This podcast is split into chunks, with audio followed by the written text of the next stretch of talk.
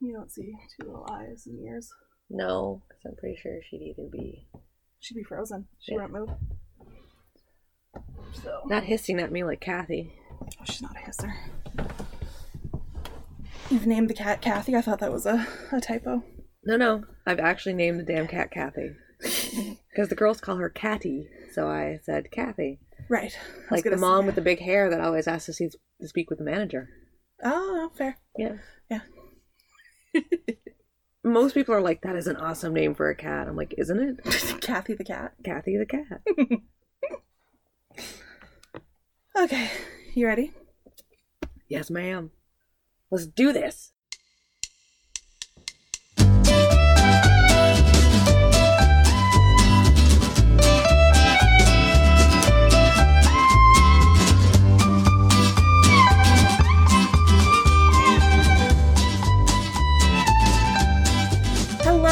And welcome to the newest episode of Rabbit Holes Podcast. I'm one of your hosts, Elise, And I'm your other host, Andy. and welcome to this, our 19th episode, our last episode of the year. Yes. We are looking down the barrel of 2019. Yes, ma'am. Hopefully, it goes a lot better than this year went. Yes. Oh my God, please. this year was not a great year for, you know, people with a soul. No, no, it really wasn't. It was and. I am sorry for my husky, sexy voice that I've got on the go today. My children are petri dishes, and I've lost my voice. She's lying. She actually works as a sex phone operator on the side, and she's just got to readjust. That is true. That would be the greatest twist. Yeah. It'd be the greatest twist of podcast history. so, our show today is a look back at 2018 and the things that mm-hmm. caught our attention throughout the year. But before we get to that, Andy and I meant to get together earlier on in the week uh, before Christmas to uh, record an episode, last week's episode about Christmas. Uh, but then Andrew's Petri Kids, Petri dish kids. Petri Kids also works in the situation, That got is true. involved. And so we had to record by distance, so we didn't have a chance to see each other before Christmas. I know. So happy late Christmas. Happy belated Christmas to you. There we go. There we go. So, uh, one of the things we didn't get to do was exchange gifts. So, I know. Very And mine looks a little bit more worse for wear now. um, no, it looks awesome. It is just pictures of Jon Hamm all over a box. yeah. It doesn't need to be anything. I don't care what's in it. It's just pictures of Jon Hamm. And I love that I found this one, which is Merry Christmas. Here's a nearly naked Jon Hamm in a Santa hat. That's all a girl needs. Yeah. Really. And we have a whole bunch of red carpet Jon Hamms and baby driver Jon Hamm. Yeah. And Don Draper Don Ham, Yeah. who is where I fell in love with Jon Hamm and the ham bone. Yeah, I, I didn't have any actual, like, I meant to put some packing tape on top of it to sort of like Flatten laminate it a little bit, Oh, don't worry. When I laminate and frame it, it'll it'll look good. but then I couldn't find the packing tape. So I ended up having to use like Elmer's glue. right. I couldn't find a glue stick. So it's actual, like Because you have children. it was almost, it was this close to glitter glue. I was like, well, if I can't find the white glue, then I'll have to do glitter glue.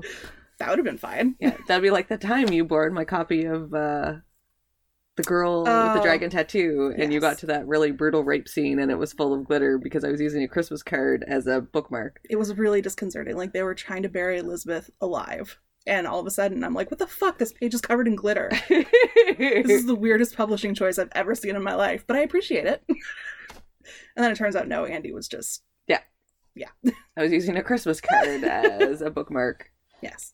So can I open this? Yes, please. Ooh, very exciting. See, because the cats didn't get me anything this year. They're assholes. There. Have to protect the paper.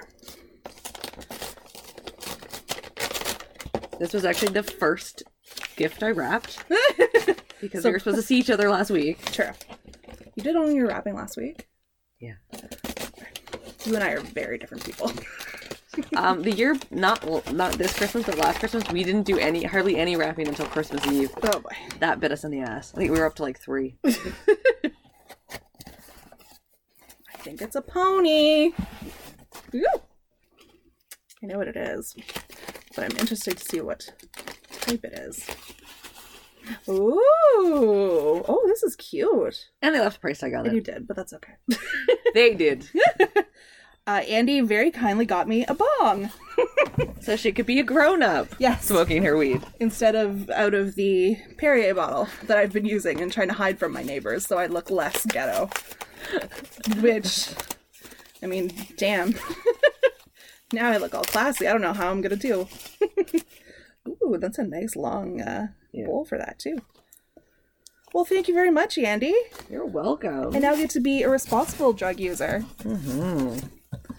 I'm all about making sure you're a responsible drug user, apparently. And a classy one at that. It's purple Mhm. and it's nice. I like it. Thank you very much. Welcome. Now I'm gonna have to learn how to use it because I mean the Perrier bottle is very straightforward and simple. And for you, I have these. Two of them. well, only one's for you. Okay. Aw. I did have a card for you too. Aw, you don't have to do a card too. I'll bring that home for the girlies.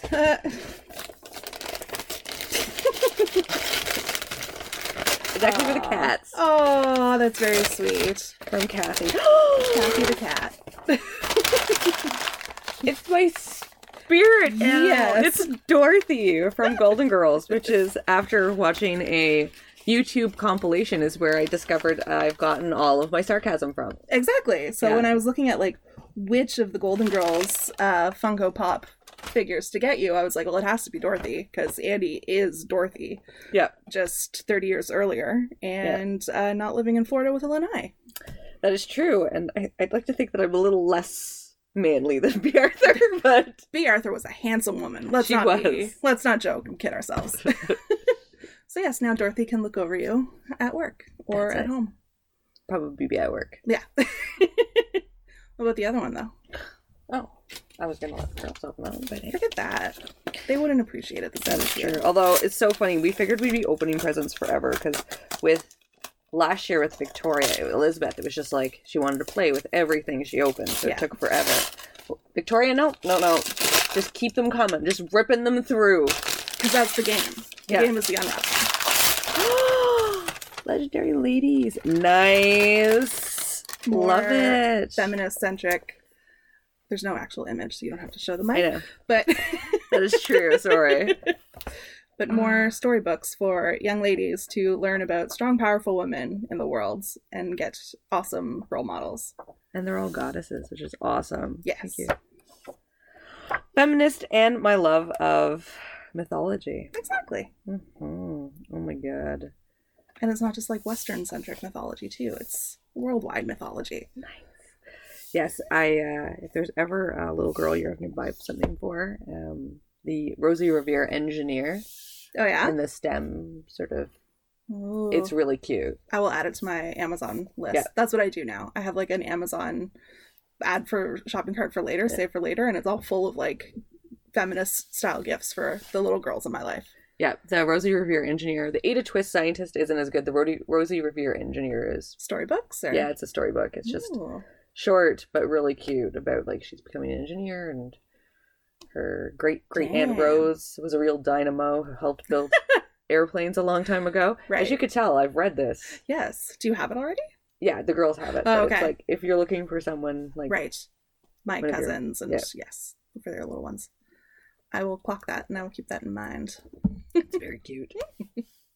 Well, thank you very much for my gift. I love how it's Yes. The uh, I have lovely house. We're recording once again in my uh, walk-in closet, and I have lovely house cleaners who come in every couple of weeks, and they refuse to throw anything out. So instead of throwing out the bottle cap that Andy dropped the last time she was here, they just put it up on the counter. uh, in a passive aggressive, throw out your own damn trash, Andy kind of way. I just laugh at the fact that obviously I was here with a cherry Pepsi the last time I was yes, here too. exactly. And uh, the cats, for some reason, didn't take off with it because bottle caps are their jam. I know. That's usually the cat. Cats meow. Yeah. Literally. Hiyo. Uh, so let's get into the show for this week. We're doing things a little bit differently. Andy and I have kind of came up with large themes to represent the the last year's worth of news and events, and we're going to kind of trade off back and forth between each other, looking at what those events are. But hey, if my like maybe if the year hadn't been such uh, a weird year personally as well, Mm-hmm. we wouldn't have decided to do this. How so? Well, maybe we wouldn't have taken that leap and been like, let's do this. You mean the podcast? Yeah, like yeah, yes. the podcast. Like Yeah, this year, yeah, you're right. This year was weird. yeah. Like personally it was really rough. Yeah. The like middle part of it, but and mine was just all over the place with a new job and like having to readjust and be an actual professional employee instead of somebody's bitch in the office. So, yeah. I say bitch. I was the bitch. I was given the, the Yeah, I know, no, I know. and that's me now. yes, exactly. I mean, hey, I was the Andy for the two years that you were off on your I know. your baby tour. So, I have no memory. Like not, not not no memory of it, but like I am so friggin' useless right now with memorying anything. The cleaner, our new cleaner, who's awesome and very like relaxed. She texted me today. She's like, "Are we still on for tomorrow?" I'm like, "Oh yeah." Uh, and she's like, "And by the way, you didn't pay me last week." And I'm like, yeah, there was a few weeks where my cleaner had to do that too. "She's like, I'm really relaxed about this." I'm like, Clearly, You can just also remind me because I'm a really forgetful human being. Because I have like now at, on at work, I have reminders every Friday says pay Sam. Right. Um, but I wasn't at work this week, Oh, right. so you Gotta move that shit into your phone. I know. Yeah. I don't use names, but So, really, the idea for this week's episode came from a tweet that I saw um, where somebody was like, Hey guys, 2018 was so fucking weird that this was an Olympic year. And I read that and my jaw fucking dropped. I totally forgot. it took me like a good two minutes to like retrace Olympic history to figure out if this was A, in fact true, and B, if it was true, where it happened. I could not for the life of me, and that's weird because you know me, I love the Olympics. Like, it is, again, for someone as out of shape and as hateful of the outdoors as I am, I am like a giant nerd for the Olympics. I know, and you're not a sports fan otherwise. No, like, but, like, like you watch curling? NHL. I will treat like Olympic level curling as Canadians treat NHL playoffs. Like it's it's bad. I my I wiped out during the Sochi Olympics on the day where the men's gold were game was going for curling and literally watched it in the ER waiting room as my like knee joints were like ing and like falling apart and was like really bummed that I missed the gold game. You're like, no, no, doctor, you take somebody else. well, I needed pain meds real bad, so Yeah. I wasn't gonna go that far, but like really I had PVR'd it, so I was able to watch it from home at least later. But it was so like Olympics are big for me. So the fact that I could not remember, especially a winter Olympics year, it was really indicative of how nutso this year has been.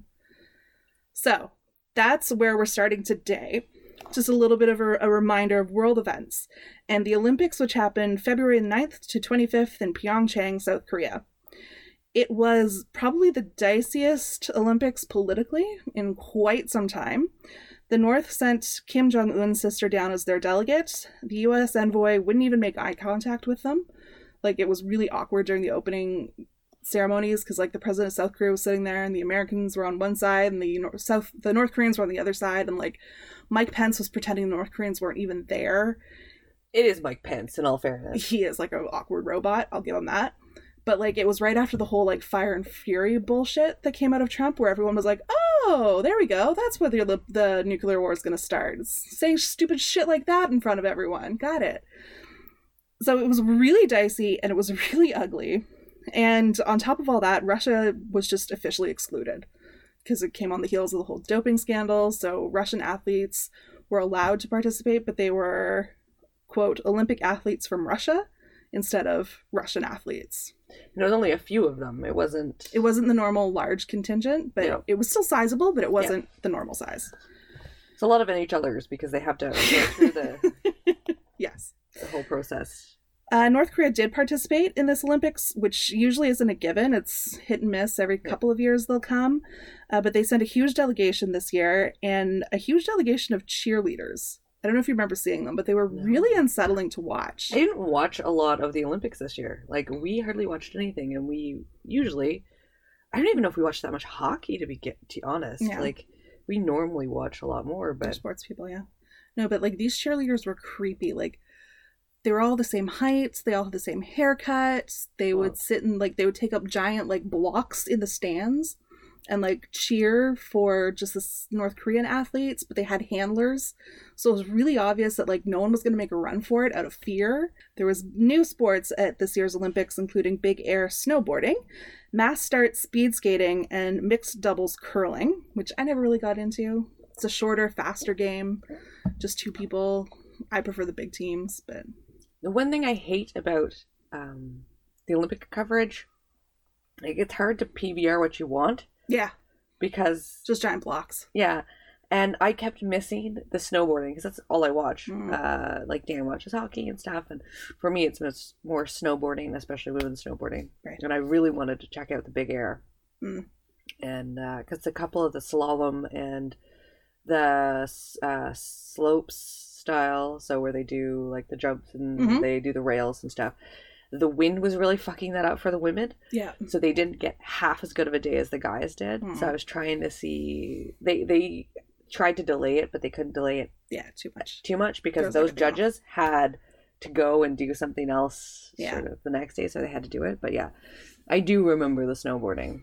See, because I got rid of my cable, no longer a problem. CTV had a great like online streaming uh, Yeah. platform for the all the Olympics, and you can like pick out your sport, and you don't get any of the annoying commercials. Like you would get the banter from the uh, commentators when the regular feed was off on commercial.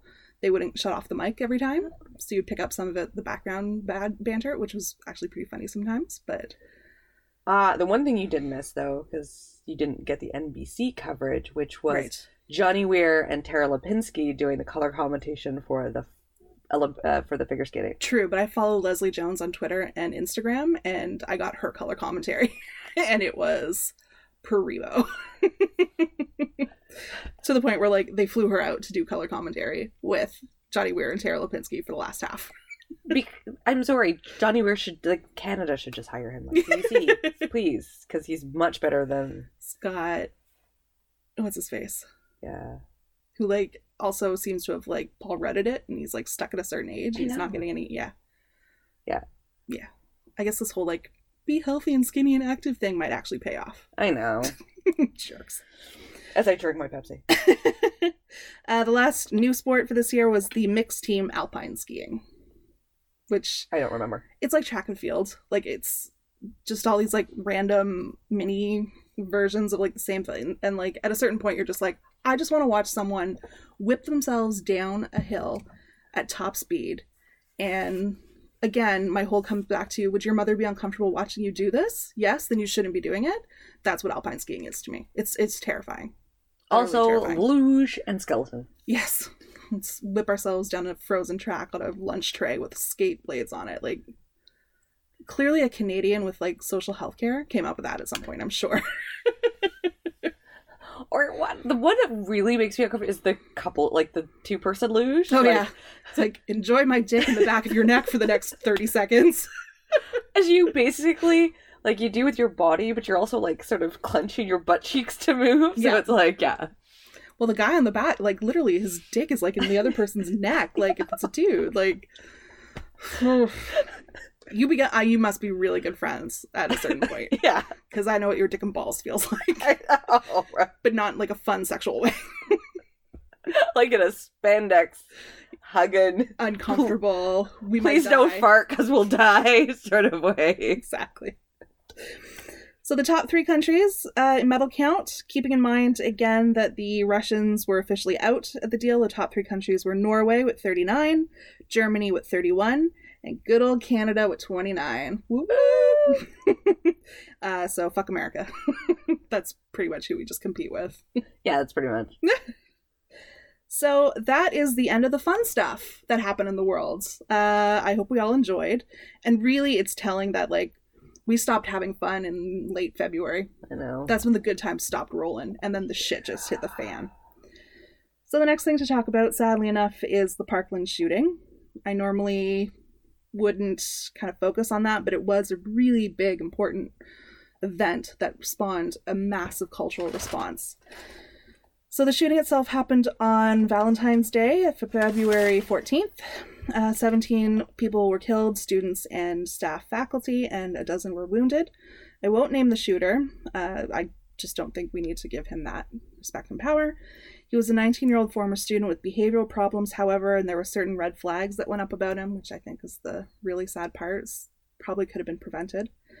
What made this school shooting stand out, and I think it's very sad to say that we now have to say that this one stood out, Out. they're so common, is the response from the survivors. They began to push for gun control reform and they're making progress. It's slow, but it's still progress, and it felt different right away, and it's remained different throughout the preceding 10 months. And those kids are just, I think it was the first or second episode we were talking about them, and like, I want to be them when I grow up. yeah the the response from that is just so different that we have to talk about how a school shooting stands out but i remember like columbine Oh, yeah. like i remember watching that i was home because i was done my first year at university because it was 1998 it was april so i was done hmm my first year at school um, at post secondary, and I remember watching that as the coverage happened live because that's was big in the nineties, Yeah. right? Like the helicopters, the So it was new too. Like it didn't have like This- 24 hour news cycle. yeah, like uh, size, this, scale. the school shooting at the si- that size and scale was so different, Yeah. and it felt different for a way that it really impacted a whole generation. And I Mhm. mean, now it's something sadly that we've become uh, far too accustomed to. Right. Um, but it's something that you know I think of. You know, when you think of large mass shootings, it's for us. It's Polytech, uh, The Polytechnic. uh, you know, which was happened way before both of us were born, Mhm. but we still we still remember that. Yeah. Um, Columbine, Parkland, and I know that there's hundreds in between that, Sadly, yeah. but uh, those are the ones that that stand out.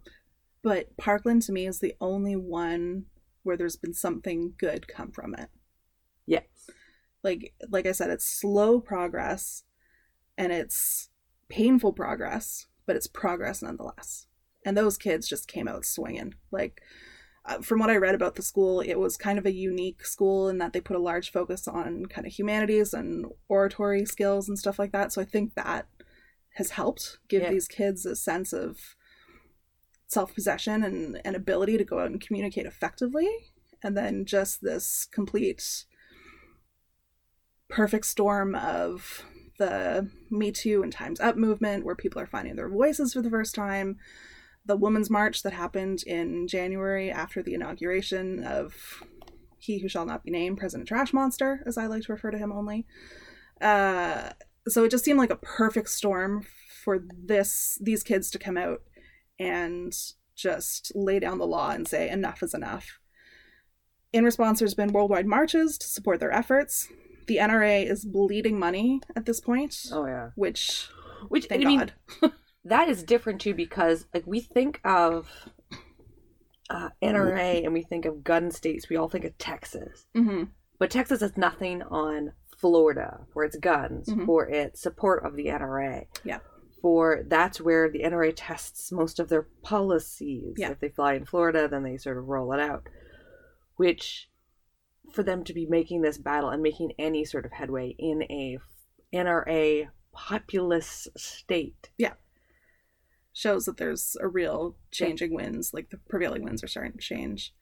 Um, the NRA this year has lost uh, a lot of money, a lot of membership. They've lost face. They're arguing with these kids on Twitter, and these kids are owning them every single time. Yeah. Like it never goes well for the NRA, but they keep taking swings at these kids, and they keep like falling short. It got so desperate they named Oliver North as their president. And kids, if you're too young to remember Oliver North, he is just like America's dirtbag from the 90s who used um, CIA money to fund a coup that resulted in civilian deaths. Like, Oliver North did not retire from government service with a good record. like, I mean, I think for the NRA, part of that shift started to happen after the um, Newtown. Vegas, Yes. because then you had a lot of like country music, you know, your redneck, your sort of like even the country music musicians were like, you know, we we already we always were like gun pro mm-hmm. gun, and now we're really changing our stance. Yeah. So you had that again in your core base. Yeah. That change starting to reflect and those people coming out publicly with those you know famous public voices going well we we've taken all the guns off of our tour bus like we we Yeah. personally have handed in our nra cards Yeah. like you have people that are already starting that discussions at that sort of high level and it's starting to trickle down Mhm. and now you've got these kids that are like what the fuck what is it going to take for you people to wake up and realize we're dying and you could prevent this yes. like that kid should have had his guns taken away from him Oh yeah. You You should never know, have gotten them. never should have gotten them. um, you can't drink, but you can own a Yes. semi-automatic, Yeah. but you can't own a handgun. Like, what the? Yeah. What kind of fucked up shit is that? Yeah. Yeah. It's all over the place. Um, I think the next year is going to look really interesting with the new House of Representatives down in the states. The Yeah. Senate is still Republican, but the House of Representatives is firmly Democrat, and it'll be really interesting to see what gets pushed through in response to this kind of shift in power and what these kids can continue to do. David Hogg just got accepted to Harvard. Bunch of really far right wing Foxinistas came out and started making fun of him for getting admitted now instead of last year. But I would like to point out he still got admitted to Harvard, Yeah. Where did y'all do your education? Liberty University, Phoenix Online. Like, what are we talking here? like, yeah. So uh, this is a story to keep watching. It's going to get uh, real interesting, I think, in the next year, and I hope these guys just go through and raise the entire establishment down to the ground and fix all these problems. I mean, the kids are going to do it. If the adults have never been able to, let the kids give a shot at it. Yeah, I know. You might as well. Oof. They ain't gonna fuck it up any worse. Yeah, exactly. Uh, next on our crazy train through world events, uh, we come to Korea.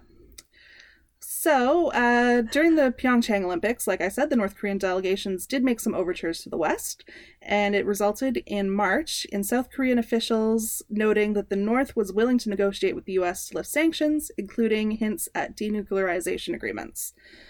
So at this point, I remember on being on Twitter saying, "Mueller, now's your time. like, let's let's drop some indictments and get rid of the the toddler in charge, so that he's not running the show at this point." Did not happen. Uh, in April, North and South Korean leaders met in the DMZ, which was the first meeting between the two of those leaders specifically, and only the third time that the state heads had met since the end of the war, which Andy talked about in a Remembrance Day episode. So if you want a pot in history, go listen to that.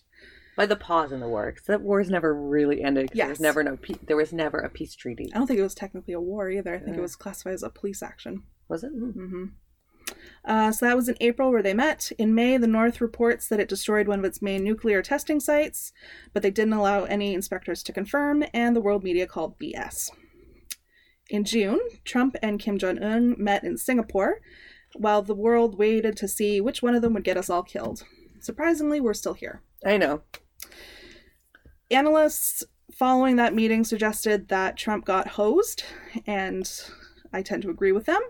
The resulting agreement between US and North Korea was pretty much toothless. The North Koreans promised to stop its nuclear program, and the US agreed to halt military exercises or training, also known as war games, in the area. In fact, satellite imagery in the preceding months shows that the nuclear operations continue unabated in North America. However, North Korea. in North Korea. Thank you. However, the American war games were halted, and I think that's a real dangerous precedence to set. You have to maintain military readiness at a Yeah. border that could flare up at any moment. It literally takes one drunk North Korean to shoot off his weapon willy nilly into the south, and poof, it goes up again. I know. Uh, in August, the International Atomic Energy Agency's annual report on the application of safeguards in North Korea came out, and it stated that, quote, continuation and further development of the DPRK's nuclear program and related statements by the DPRK are a cause for grave concern. So, But at least they're not warring actively with each other on Twitter, so there's no like hands over the button. So we've cooled a little bit. They're But still that- doing their shit, but yeah, and that flares up every so often. Yes. The new state uh, secretary of state's not the sharpest bulb in the box, but he Oh, thinks fuck he no. is.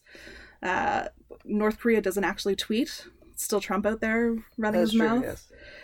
So hey, uh, Mueller, anytime. Yeah, and it's like Jesus, just stop saying the Libya model. There is no Libya model. exactly. The Libya model makes the North Koreans very nervous. So stop saying Libya. Look what happened in Libya. Yeah.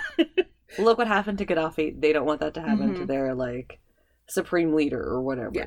The Daily did at least one good episode on that, if not a Yes. So. It's like shut up. Just just just stop saying Libya. Take Libya out your mouth. Shut the fuck up. I watched Austin Powers recently. It's Ah, yeah. oh, back when Uh. Mike Myers was funny. Next stop on our crazy train through world events is uh, the attacks on journalists. It's not one, it's unfortunately a long term trend that's gotten a lot worse in recent months. There's an organization called Reporters Without Borders, and they released some pretty sad statistics earlier this month.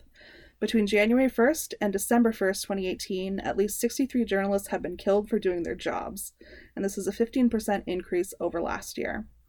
If you include all media workers slash citizen journalists, that number jumps up to 80, and there's an additional 10 deaths that are being investigated to determine if they were directly linked to the victims' reporting. Mm. So, of those 80, 49 were deliberately targeted because, quote, reporting threatened the interests of certain people in positions of political, economic, or religious power or organized crime. The most dangerous countries to be a journalist this year were Afghanistan, Syria, and Mexico. In addition to deaths, 348 journalists were being detained worldwide during the same 11 months, in which China was the worst offender for, quote, non professional journalists. So, people expressing an opinion online. Mhm.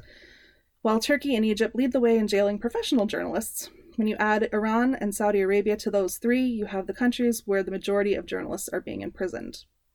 Of course, the most famous case is that of Jamal Khashoggi, whom everyone but the Saudis and President Trash Monster acknowledges was killed in Turkey by Saudi personnel, probably at the orders of the Crown Prince, who has been running a slow burn coup for the last year and a half or so. No dictator likes journalists. They're tasked with digging up dirt. Their job is to bring everything out in the light to let the electorate decide on who should be in charge. So, just a little bit of a tip here if you hear an elected official railing against journalists or journalisms, you're dealing with a tyrant. Yeah. It is like one of our coworkers asked me, Hey, Lise, you have a history degree. Now that President Trash Monster's in office, what do you think is going to happen? I said, The first thing he's going to do is going to call for his political opponents to be jailed, and then he's going to go after the media. Look what he did. it is the tyranny playbook. Yeah. So my last big thing to talk about, and these are just the the big highlights. Obviously, we've whittled down our list considerably, and I think this is going to be a pretty long episode. But Yes. the next one to talk about breaks my heart, and it's the National Museum fire in Brazil. No, the Yeah. National Museum of Brazil, Brazil fire. fire. There we go. So in September, the world of natural history took a serious blow when Brazil's National Museum was built to the ground. Burnt to the ground. Burnt to the ground. What did I say? Built to the ground. burnt to the ground. uh, it's expected that about 20 million artifacts have been destroyed, and that's 90% of the collection.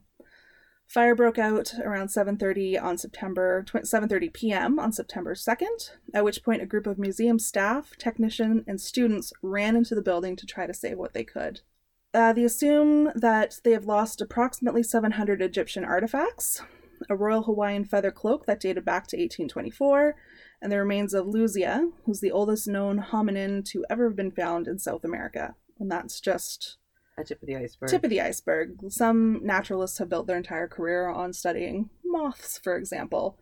Their entire collection that they were using is no longer there. So, the initial cause was under investigation. I didn't find an update. It's either down to an electrical issue or a paper hot air balloon that landed on the roof. I don't know what that means, and I don't know. So you see those like they they put the they use it in commercials a lot. Like they have the little lanterns. And you light them Oh, and they fly up. right. They're they look really cool, but they're actually really problematic Right. because they can do things like start fires like that. Mm. Um, also, uh, just if they land in hay fields, they can start massive. Massive fires. So they look really cute, but they can actually travel a pretty good distance. And So, uh, dear Pinterest, please take this off of your page so that people stop using them at weddings, funerals, and family reunions. yeah, they're they're actually really. And then sometimes they're made of plastic, and then animals can eat them. It's just it's just really Bad scene. Bad scene. Yeah. So, while the actual kind of spark, if you'll pardon the pun, is still up in the air, uh, a lack of funding and neglect for the cultural importance of the institution was certainly a contributing factor. This museum was in a really old, old building that needed Mhm. continuous re- revamping and updating. However, the museum hadn't received its full annual budget of $120,000 for four years. Last year, from the government, last year it only received $13,000 Oh my good lord. for operating. It's only 10% of the budget. Like the budget's not huge. No, the budget's tiny. And but like that's just for the building. Like I'm assuming they have probably links to universities to fund certain positions and stuff like that. But like still it got so bad that they tried crowdfunding to make the repairs that they needed to the exhibit hall that had a termite infestation. And they couldn't even get that done. Oh good lord. So nobody in Brazil like they were able to put on this massive multi-billion dollar Olympics a year and a half earlier, but to actually preserve their cultural history that's important for the entire world's understanding of self could not be bothered. Yeah, well, that's pretty par for the course for a lot of people. Yeah. So now they're saying there's um a re kind of generation of interest in this area and so they're expecting to get more money and millions of dollars to help with the rebuilding, but you're never going to get back the Collection value of what was lost. lost. No. Yeah. So so that is my tour through uh, the world at large as whole. Wow. It's kind of depressing when you think about all that lost culture. Sorry. Oh, as a historian, that's what killed me. Like that was one of the worst stories of the year. And I think that was a me who was like, the fire in Brazil. Yes. I was like, how did you miss that one? I blocked it out emotionally. Uh, well, glad to know that our Museum of uh, Nature here is nice and. hmm They've been doing a lot of renos here in Ottawa at our museum. Oh, it's all done. Dan worked on that. They're oh okay well Yeah. then they're done. Yeah, they gutted the inside of the building. So the exterior of the building is original. The interior of the building is all Mm. new. nice. Yeah, so it actually has a vapor barrier, sort of. Oh, because smart. it's stone and Yes. stone needs to be very humid but all of these exhibits especially with fossils and bones and stuff like that needs to be very dry Yeah. So they actually had to create a buffer in between that's like Hmm, to control the two climates interesting. dan's probably going to listen to this go that's not right and i'm like well that's how you explained it to me and how i remember. Well then, remember it. Dan can start his own podcast. yes corrections to the, things my wife says Or building with Dan. building with dan Which, by the way, I have an electrical question to ask him later, but we'll get to that off mic. Yeah. so I'm doing uh, Canada, uh, and uh, you'll have to bear with me because my computer ate some of this. I have the world's biggest lemon of a. Of It a has never apple. worked. You took has it, out of the worked. box and it just coughed. And I know. You've been trying to fix it ever since. Such a piece of junk for an Apple, an iMac. So uh, Canada, uh, that's where we live, obviously. So it's very important to us. And the biggest thing that I think happened, eh, most people would say this year, is pot. yeah. Woo!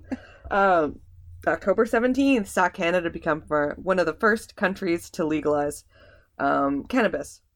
Two months later, the world uh, the world has not ended, and reefer madness has not taken over. So we're all okay. I still go to work Yeah. stone cold sober. Yeah, And I justify it based off of your weed mom Yeah. story. And that I'm not having a bottle of wine when I get home from work, and I only do it on Fridays, so it's fine. exactly. yeah. Um. So most people state that there's like actually very little change. Yeah. Right.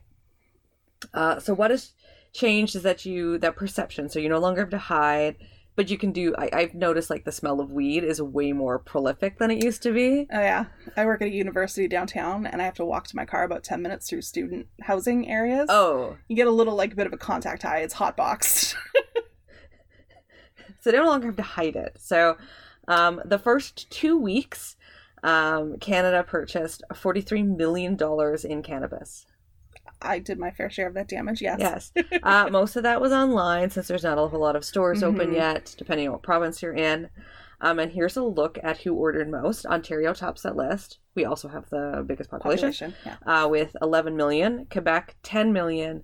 Alberta 5.6 million, Nova Scotia 4.5 million, BC surprisingly only 2.3 million, but they're probably still I was gonna say they still had a bit of a stash, so they didn't need to buy the legal stuff. exactly. New Brunswick 2.1 million, uh, Newfoundland Labrador, my home, uh, 1.7 million, PEI 1.4 million, and Saskatchewan uh, 341,000. Again, I'm assuming they were growing it already, so Yeah. it's a flat country. Um, Nunavut sales data was unavailable. Manitoba, Yukon, and Northwest Territories withheld it over privacy concerns. But if you're thinking of like which province purchased the most per capita, Mhm. would be PEI because right. they bought 1.4 million dollars worth of weed, but that has like a teeny tiny population. Yeah, for like the 46 adults in the Yeah. on the islands, like that's a lot That is a lot of weed. And we'll just pause for the train to roll to roll through the village. Yes, he's done with the horn. They just have to blow it Yeah. as they go through the cross. So the biggest issue with uh, cannabis has definitely been the low supply. Yes. My favorite was I was I don't know I was listening, so I don't have a reference for this in the show notes, but I think I was listening to or reading somewhere, and I was like, uh, uh, a government official was complaining that um, they were really misled by their sources with how much weed people buy. and I'm like, so those criminals lied to you? Shocker. Shocker. Also, like my exa- like I never bought illegal weed because I wasn't cool enough who to to know who to get it from. Yeah. All of a sudden, the government's who I get it from, so I don't need to be cool. Well, also like um, not that I was cool enough to know, but I, I personally we we had some weed that was probably not. There was other stuff in it, so now and you're now you're hearing with stuff like fentanyls in weed, and I'm Mhm. just like, no. so the last X number of years, neither one of us have been comfortable.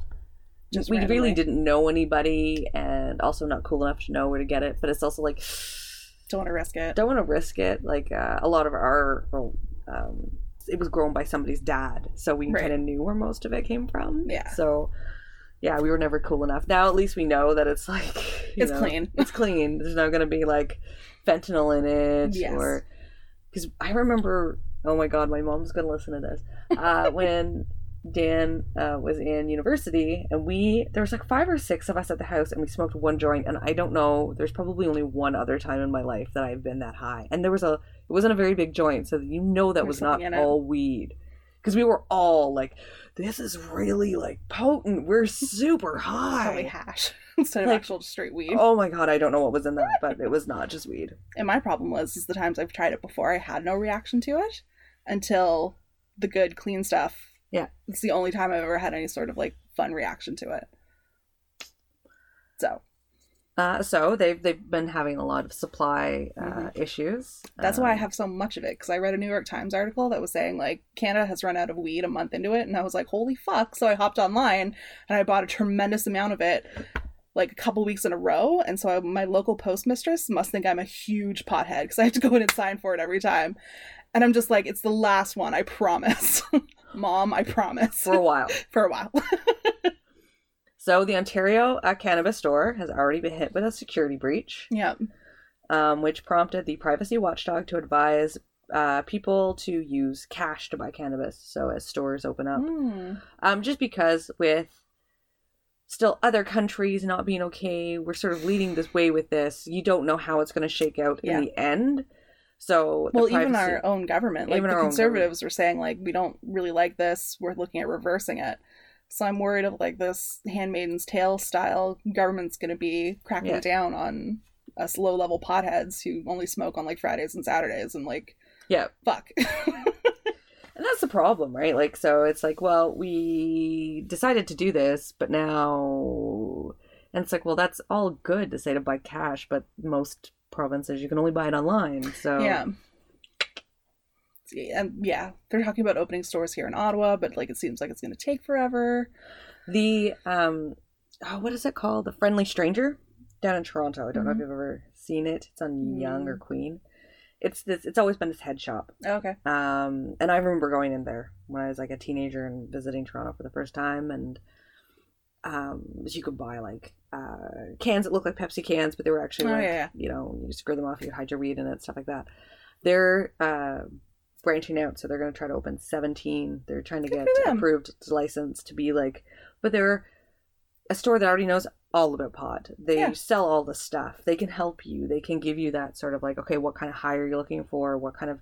They can be like, oh, this has like a caramelly taste. Is like they're sort of like wine connoisseurs in Yeah. that way, right? They can give you that information. So hopefully, uh, the I think it's the friendly stranger will be coming to a uh, Community near yeah, you. community near us.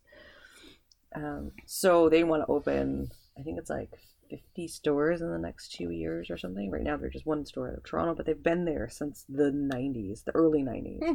maybe even the late 80s. So they've been like situated. They're a fixture. hmm They know what the fuck they're talking about. Um, so it's still too early how it will affect the country as a whole. You said like the other. I think it's going to be harder for people to reverse it though once it gets up and going and it's a good income stream for tax revenue. See, I would have said that, but for the fact the last few years, it seems like people are willing to That is go true. against self interest for political That is true. Yeah, tribalism. depends. I guess it's like if they can pull up this. This is all of your conservative people who buy pot. Yeah. I mean, or here's this, I won't name his name because I don't want to get sued, but provincial leader who is a sus- suspected hash dealer from the 90s. Like, how much is he going to try to run from that and so be the anti pot I know, dude. You know how good this is for us. You allegedly sold hash out of your mom's basement in the 80s and 90s, so sit down and shut the fuck up. Yeah. and also, like right now, there's lots of other countries that aren't happy um, that we've done this. Mhm. The UN right now um, is looking at because they they see it as us letting down our part in the war against drugs. And uh, I think as Trudeau signed some sort of agreement with, Mhm. in the UN with, and it was like looking at drugs overall Right. pot to me is very different than heroin or coke or Yeah. fentanyl like it's a very different dragon let's say Yeah. it, you know so i think everybody needs to cool their jets Right. Maybe try some. maybe try some weed Compare it to the feel you get after half a bottle of wine. exactly See that it's not the biggest thing in the world. And calm the fuck down. like it's not a gateway drug like i'm so mm-hmm. it's like I have absolutely no desire to go out and snort meth or put heroin in my veins at this point. no At all. i you know i smoked pot when i was uh, in an older like my older teenage years and my college years um because i don't drink i don't really like i don't uh, i, I don't drink i don't really like the Mhm. taste of booze right now in my older years it gives me really bad heartburn Mm-hmm. so i tried to finish like a or um, a screwdriver at the christmas party this Yeah. year dance christmas party and i had like heartburn like three quarters of the way in and i'm like mm i'll just stick with like water or just coke or something Yeah. like no i can't do this and uh but i never had any any indicator like i've never wanted to take ecstasy i Mm. never felt the need to do anything more than some weed I don't even drink at all, except for I've had like maybe three glasses of champagne in the last 10 years, because champagne is my exception to the no alcohol rule, because champagne. Um, because I don't like feeling out of control. I love nothing more than coming home after a really long week, smoking a bowl, eating a chocolate bar, and watching like Bob's Burgers. Because, like, I don't completely lose my shit like I do with alcohol. You're still like, I wouldn't drive, I wouldn't No. operate machinery, but like if my one of my parents called, I could have a conversation with them, which I would not want to do drunk. Oh no. and like to me also, you know, if you don't smoke, if you stop at your one bowl, Mhm. You're sober within like, you know, a fairly short duration. Oh, yeah. Whether it takes you Hours hours, for- to get yeah. alcohol to get out of your system. Because it's So, a poison. It's a literal poison in your system Like, you know, with fun side effects. the whole weed mom thing is is Mhm. funny, but like we don't smoke so much that we get messed up. But I know that if the kids wake up at three a.m. and some shit's going down, we can deal with it. Yeah. because we're sober by the time we go to bed. Yeah. Or pretty damn close to it. Mhm. Which very sleepy because we don't sleep ever. So that was the big. And that was like a happy news. Like we Yeah. all can be happy and everybody can toke if they want. And Everyone's super chill now. yeah. Well, we're Canadians, we were pretty super chill to start out with. Except again, if you're my three year old going, Mommy, why are we stopped? I'm like, Well, the traffic is stopped in front of us. But why? Go faster, Mommy. It's a school zone, sweetie. So? three year old and she has road rage. uh, so the next uh, one is not as happy.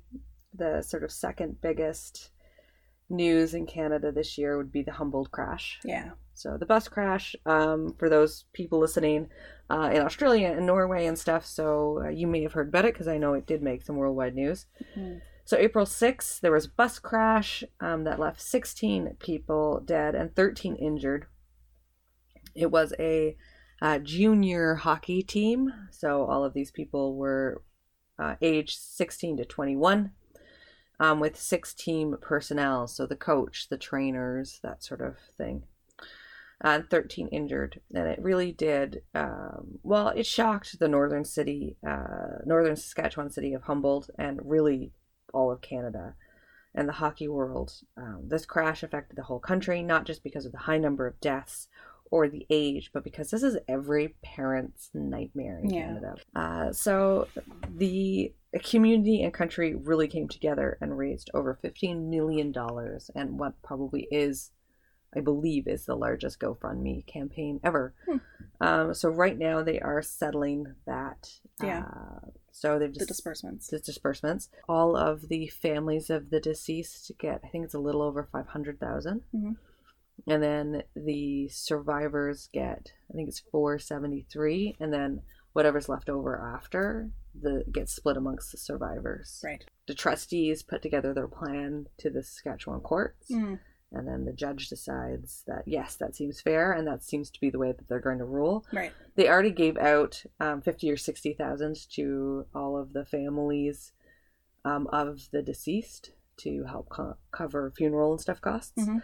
um, they had given those out earlier uh, i think in the fall Right. because those families needed those costs covered hmm um, so now they're just finalizing that. But you know, there is some changes that have been made. Uh, now they have to do a mandatory course for truck drivers for safety. That truck driver we got charged with 16 counts of dangerous driving causing death and 13 cause, counts of dangerous driving causing bodily harm. hmm And his court case is right now on the works. hmm And it was just adjourned for the holidays.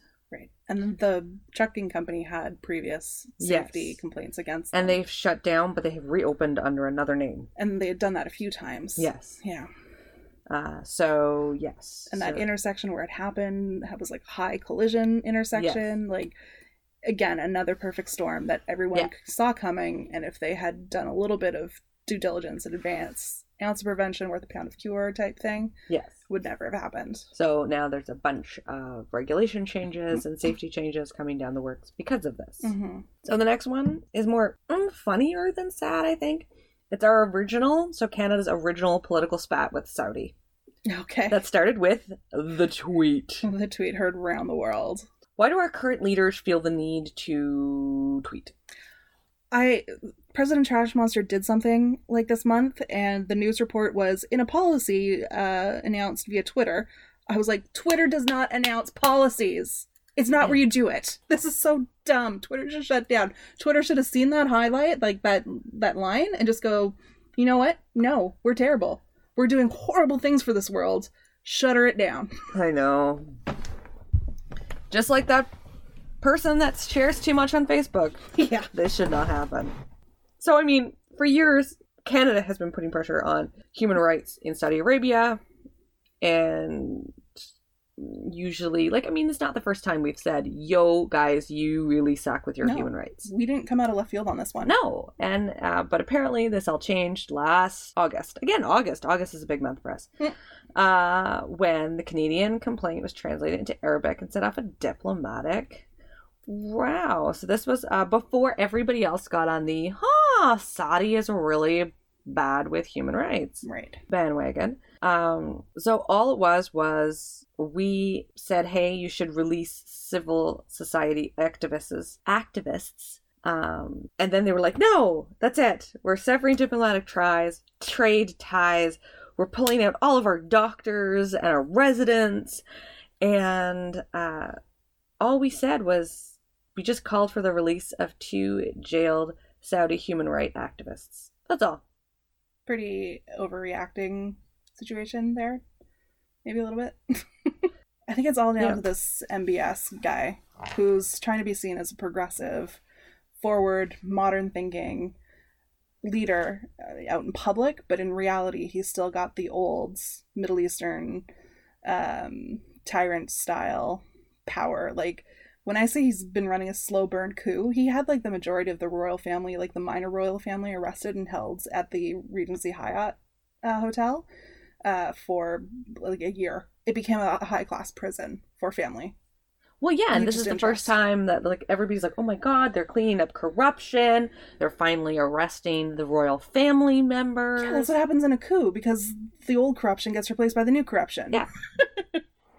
wow, they're letting women drive. Look how progressive they are. Oh boy. Uh, but Her those, original- those women were arrested. Yeah. The first like four or five women who were driving and pushing for it ended up getting arrested.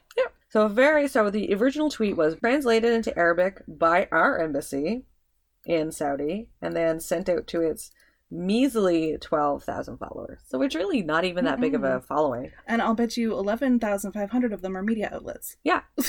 the reaction from Saudi was swift. Uh, hours after the Arabic tweet, the Saudi government released its ambassador, barred Canada envoys from entering, and placed a ban on new trade. And it just went like, and it just blew up to this like comical proportion. Yeah. And nobody had our back. No. And now everybody's like, oh, those Saudis are horrible. No shit. I'm sorry. We said that back in August before they killed somebody. We, we've been saying that for quite some time, Yeah. in fact. Because we had this discussion about like um, doing business with yeah. countries with human right, bad human rights, and I was like, well, Saudis always had bad human rights, and you're like, well, not as bad as they have now. But I'm like, I always thought they were just as bad as China. It's about how they've presented it to the Mm. world. That's true. So like China just doesn't care. It's it can be a self-enclosed market. It owns so much of the world's debt that it can do really whatever the f it That is wants. true. The Saudis have to play a little bit more ball because of where they are regionally. They're a regional ally to the states. So they play ball and they make it look better. But you're right. Like at the, the base of it, it's it's still pretty terrible. I mean, like, I don't understand. I mean, the war in Yemen, at least they finally released the blockade so people could get food, but it's like, I'm sorry, what were these people doing that were good? yeah. So, yeah, that was our first foyer into a political spat. Foray. Foray, sorry. Foyers are mm. entrance halls. It built, not burned. Good point. so then that sort of blew up and then blew back down again.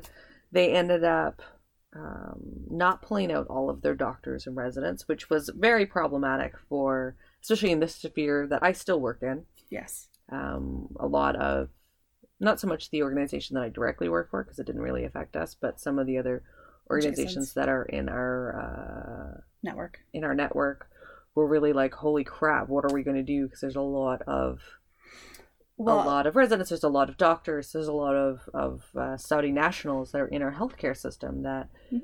really losing them very abruptly would have it would cripple us. crippled our healthcare system. Well, I work at a, a university, and international students are Bread and butter. gold because you can charge them through the wazoo when they pay for it. Especially the Saudis, like they don't care about the cost if they're coming internationally; they'll pay it. So there was a concern across all the faculties of what if we lose all of our Saudi students, and it happened in August. So September start date, we didn't know what our registration numbers were going to be. And then I sit on a board for um, a regional rural hospital, and the concern was if all the Saudi doctors get pulled, that means some of the, the students and the residents that we have out here who aren't Saudi nationals would move into the city, City. and we would never be able to attract like because No. we attract people out here 45 minutes outside of a major urban center because there's a like the the positions are full in the city Yeah. if all of a sudden positions become available in the city why are you going to drive 45 minutes to work like you're going to Yeah. stay so everyone was like really anxious about what was going to go down and what was going to happen and luckily they pulled back a little bit on the crazy but geez louise especially with the trade and stuff. Because I mean, we're still selling them arms. Don't even get me started. I mean, with a lot of this, then all of a sudden we started hearing from Saudi parroting back some of this language that the trash monster keeps talking. So, uh, Saudi first. So, a lot of, again, uh, nationalism. Yeah. Right? Yeah, populist movement. Populist movement. Nationalist. Um, if you're going to criticize us, we're not going to play in your sandbox anymore. Well, that's not how the world works, but sadly, that's how we're moving towards. kind of works for them because they have all the oil. That's true. so that was our first spat with them.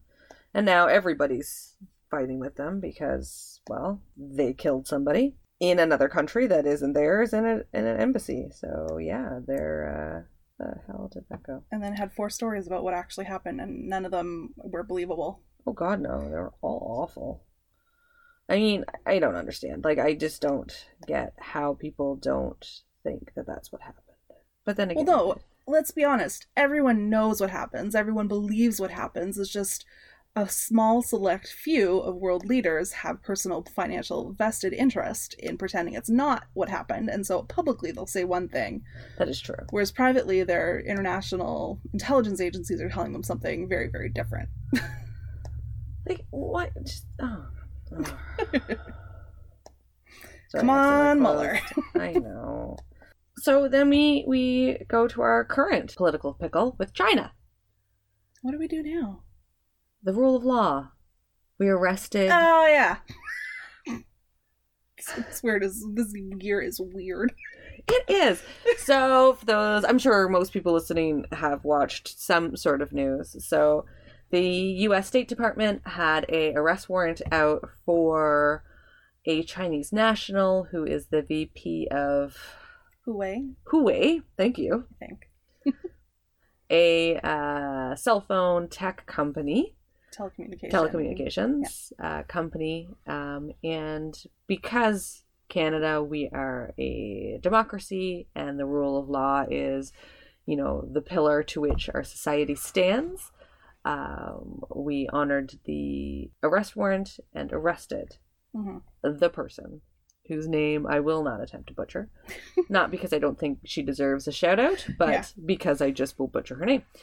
Uh, so then that caused again another firestorm of political jabs, and then they detained two Canadians hmm whereas their person was detained, quickly released on bail, and is now just basically under um, House arrest. house arrest with a security detail. Um, we have no idea where our people are um, because the Canadian embassies cannot get in contact with them. Yeah. They've basically disappeared, which is very scary. Being arrested as a political dissident in China is not what you want to do. It's not on Uh-uh. a bucket list. Fuck no. It's a little too broke down palace for me. It's a little too Otto Warburton. I, well, Otto. I can't remember his last name. The North Korean situation. So here we have something that we're like, well, we can't go back on this. This is a rule of law. And then you've got President Trash Monster tweeting Winding little- up. orange Cheeto crusted fingers about how he is going to release her to get better trade deals. And we're like, no, that's not how this works. Your Justice Department has gone through and done an investigation and is want has a warrant for her arrest based on legitimate facts. Yes. Not just because you want this to happen You so can't that you can throw get Canada under the bus, have us Yeah. do your dirty work, and then turn around and go, well, I've screwed over my own farmers to the tune of a few billion dollars. Maybe I can get some penny- pennies back from them. Thanks, asshole. So right now we're in a bit of a pickle. Like we can't go back. It's a rule of law. Like that's Yeah, again you- the you foundation of our vacate the arrest. society. yeah, you can't vacate the arrest. It's Yeah. it's been done. Now, what can happen when this comes to in front of a Canadian judge for her deportation? Mhm. The Canadian judge can look at it and will take these tweets in to weigh if this actually is a legitimate arrest warrant and a legitimate reason for deportation and Right. meets the Canadian criteria in our law for her to be deported to the States. Mhm. Because when that happens, that judge could be like, as much as this looks great, this bunch of bullshit from the president leads me to believe that this is politically motivated and we don't do that. So here's your passport. Back. Probably should go back to China and stay there for a while. Yeah. you know, that can happen. Um, so we'll have to see how it plays out. But right now, it's a bit of a sticky situation because China sees us as the weak link. Right. So they're detaining our people. They're not detaining the US. They're not detaining uh, British people. And again, nobody really has our back. Yeah. So we are following the rule of law, which most of these countries, that's the underpinning of our societies, Mhm. or it's supposed to. So it's like, Thanks, assholes. thank you. Just leaving us out there. It's because we got so many Olympic medals. I know they're all a little bitter. Well, I mean, like I get it. Uh, France, they have their own issues right now. Oh yeah. Burning to the ground. Angela Merkel's out in Germany, so there's a bit of a power vacuum there. Yeah, and then you've got Spain's been burning since the 40s, so yeah, Spain is Spain, uh, and then you've got Theresa May. She has her own issues with Brexit Yeah, and her awkwardness and that courtesy could non-confidence. And, Yeah, like so. I mean, I get why nobody has kind of got our back right now because they all have their own like much bigger issues. Yeah. but like uh But let's trace those issues back. Yeah. They all land on a gold toileted child's monster. Bone spurred, afflicted, but not really cretin. mm, really is Brexit. Anyways, that's their own problem. Yeah, but that there's this growing, disgusting, gross Nationalism. nationalism Yeah, that's true. Blah. Can't wait for the boomers to die out so that goes away. Does it really? It's that generation. I know, but I, th- I think it's not They- necessarily just that generation. I think they're inflicting the current ones, like our generation and younger, but I think our generation and younger is far more outweighed. Like the the instances of those people in our generations are lower. And it's the older generations who grew up on the American middle class, American dream Mm. that think that that was real. It wasn't even real when it happened. Reagan dismantled that pretty quickly.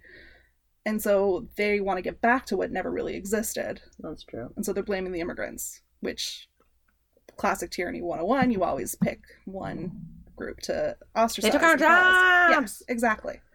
Look that up on South Park, people. or the history books, you know. I think South Park does it best. No offense to the history books.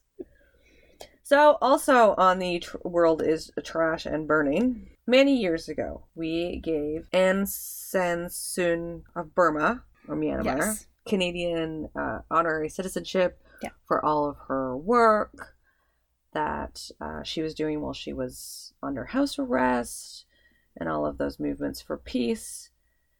That she And won then- a Nobel Peace Prize for. Yeah, that she won a Nobel Peace Prize for. And then in October, two things happened. Uh, Parliament formally stripped her of her honorary uh, Canadian citizenship for complicity in the for her complicity in the atrocities committed against the Burma Rohingya people. And I think in also in August they also called that a genocide. Rightly so. They named it a genocide, which is a big deal. The upper house The Senate. Yes. Moved uh, following a similar unanimous motion in the House of Commons. So both. Yeah. Just were like, yeah, no, no, we're good with that. We're stripping this uh, this woman of her Mm-hmm. uh, honorary Can- Canadian citizenship. We're calling this a genocide, and both houses have uh, the right to pass motions to rescind the honor. Yeah. And this, she is actually the first person to ever have her honorary Canadian citizenship revoked. Well, it's because we're Canadians. We're so goddamn nice. Like, That's true. yeah, I think that's a like what she did while she was under house arrest. I will give her was important work, but what happened after she got out, I think, demonstrates the difference between the ideological policies and the realities of politics. She got out. She became the leader of the country, and she had to play ball with the military power that was there. So she looked the other way on a lot of stuff and it, she wasn't i don't think she was out ordering this genocide because that's what No. it was but she looked the other way and she let them do it so this whole all- all the good works that she did that got her the peace prize and got her honorary citizenships and honorary doctorates from all over completely negated by the absolute lack of backbone to stand up to the military powers And I get, like, I I want to see women succeed, but I'm also here to say you did a shitty ass job, woman. Yeah. If you could not control your military, step down and find someone who could. Yeah. Because you're supposed to be a humanitarian. This is a big thing to look the other way. It's not like Mhm. you're just looking the other way at them stealing some money or, you know, growing coke in the fields out back. Yeah. Like babies got thrown onto bonfires. Yeah, like these people were fleeing into Bangladesh. That was their choice. No one goes to Bangladesh for fun. no, no one goes to Bangladesh for choice. Yeah. So I can't figure out what like where the disconnect happened. Did she not want to be killed? Did she not want to go back to prison? Did she not want to go back to a house arrest? Like it seems like very selfish motives to look the other way for her own politics, her own safety, her own life, which I get in terms of the safety and the life issue. But if that's the case, come to Canada, go to the US, go to Switzerland, like Yeah. leave, do your work from there, but don't look the other way on the bullshit happening in your own country just to claim that you get to be the elected leader of the country. Like, At this point, like I think I'd rather personally, and I know, you know, we live in Canada and we live in very cushy. I think I'd rather die than be like, yeah, let's murder all these people.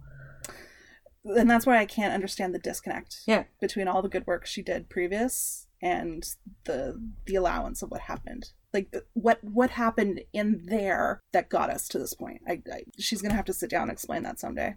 Hopefully, Barbara Walters is still alive in twenty years to ask. But And is it maybe just that she also doesn't like the random people? Who knows? that might have been what happened in that kind of before and after period. Like, Yeah.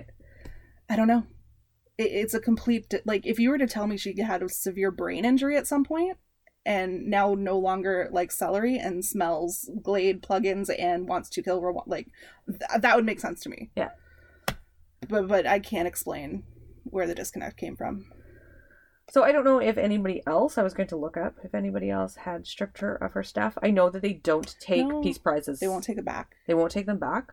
Although maybe this will be the first time they do that too. Who knows? This would be a, a good one to start with. You know?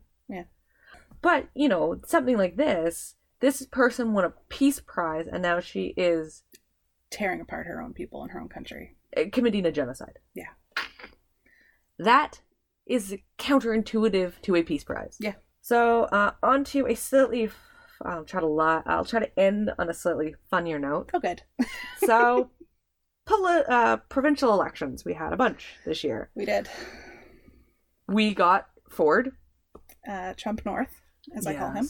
But you know, uh, we could be North New Brunswick, which for a while Elected really- Skippy and then lost him within six no months. confidence votes, and yeah, that's just a mess. Yeah.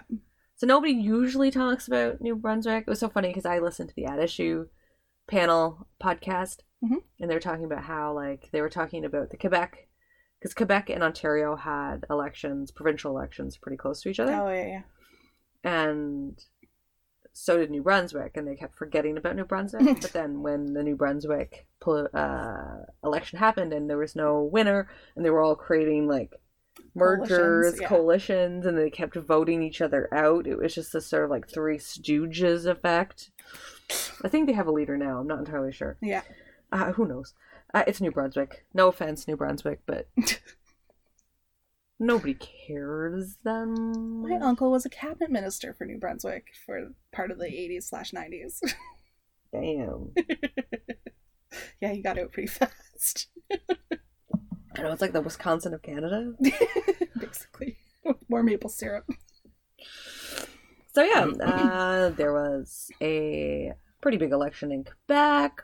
With the second worst name for a Canadian political party ever, Yeah, I know. CAQ. Sorry, I didn't realize that that was what their acronym was. That's what it's how it's pronounced. Second only to CRAP, the Conservative Reform Alliance Party, uh, from the early 2000s, which was a federal party that merged the Conservatives and the Alliance, and for a week and a half, literally had the acronym CRAP as their party name. And this was pre-Twitter, so it took them a week to figure out why that was a bad idea. but finally changed it. So uh, if you're keeping score, CRAP, worst Canadian political party name, CAQ, real close second. Wow, I don't. I can't even follow that up. Good lord. But The- that's probably one. Of not it. It's not that in French. So we don't. yeah, in French it's pronounced CAQ. That's even worse. worse. Um, that election gave us the beauty um, soundbite, though, from one of the uh, candidates that a family of three should be able to afford groceries for $100 a month. Who? I I have two small children who barely eat anything, and I can't feed. I am one person. I meal plan religiously, and I spend $100 a week on groceries. And that's all my meals breakfast, lunch, and dinner. That's one person.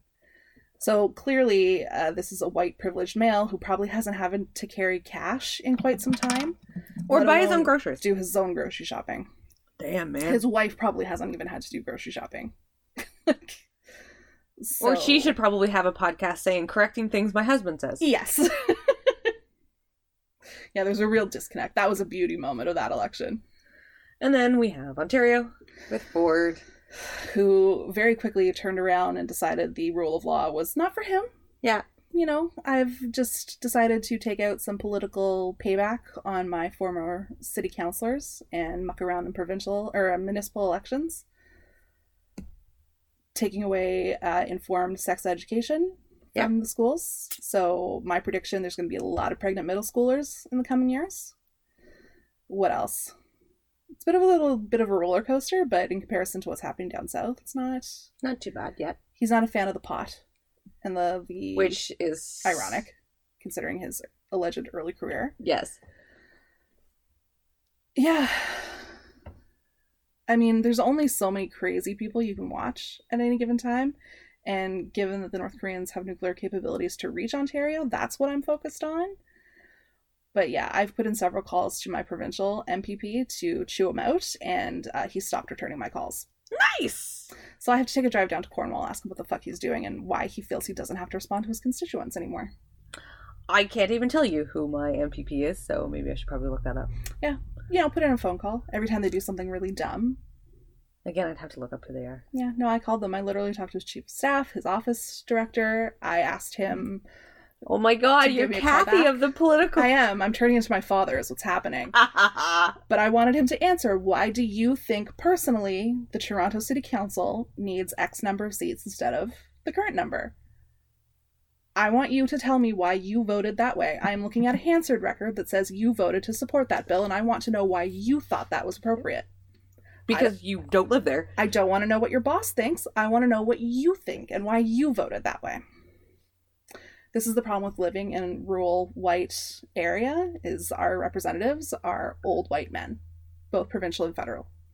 And I'm pretty sure the federal one is pro slavery, just based off of certain public events he's attended. No joke. Literally, I wrote to our local newspaper saying, Dear MP or Dear MP, why are you attending an event that glorifies the civil union soldiers and recognizes their war efforts? Right after Charlottesville happened. Okay, I got to say, my people are slightly better. They're probably old, white privilege, but they're just lazy. This guy, if there's a camera, the the danger the most dangerous spot in the province is between him and a camera.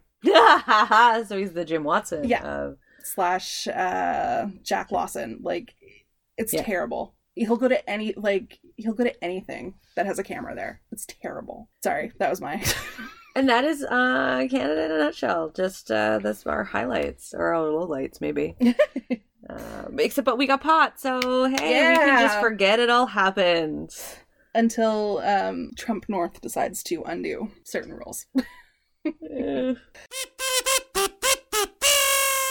So, uh, the next stop on this uh, summary of this terrible shit year is a look at what happened in the big news stories concerning crime and law. Because we are Canadian slash North American centric, obviously our stories focus on there, but just some things to touch on. And as I wrote this up, I got really depressed because it's all about really shitty men. So, yeah, there's a lot of shitty men. Eh? join me on a whirlwind tour through proof that men are just trash. Hmm. So, first story The Golden State Killer was finally caught. Between 1974 and 1986, a rash of rapes and murders was occurring in California. The perpetrator was known as the East Side Rapist, the Visalia Ransacker, the original Night Stalker, the Golden State Killer, and all of that, those names, was because no one in the state of California was talking to one another.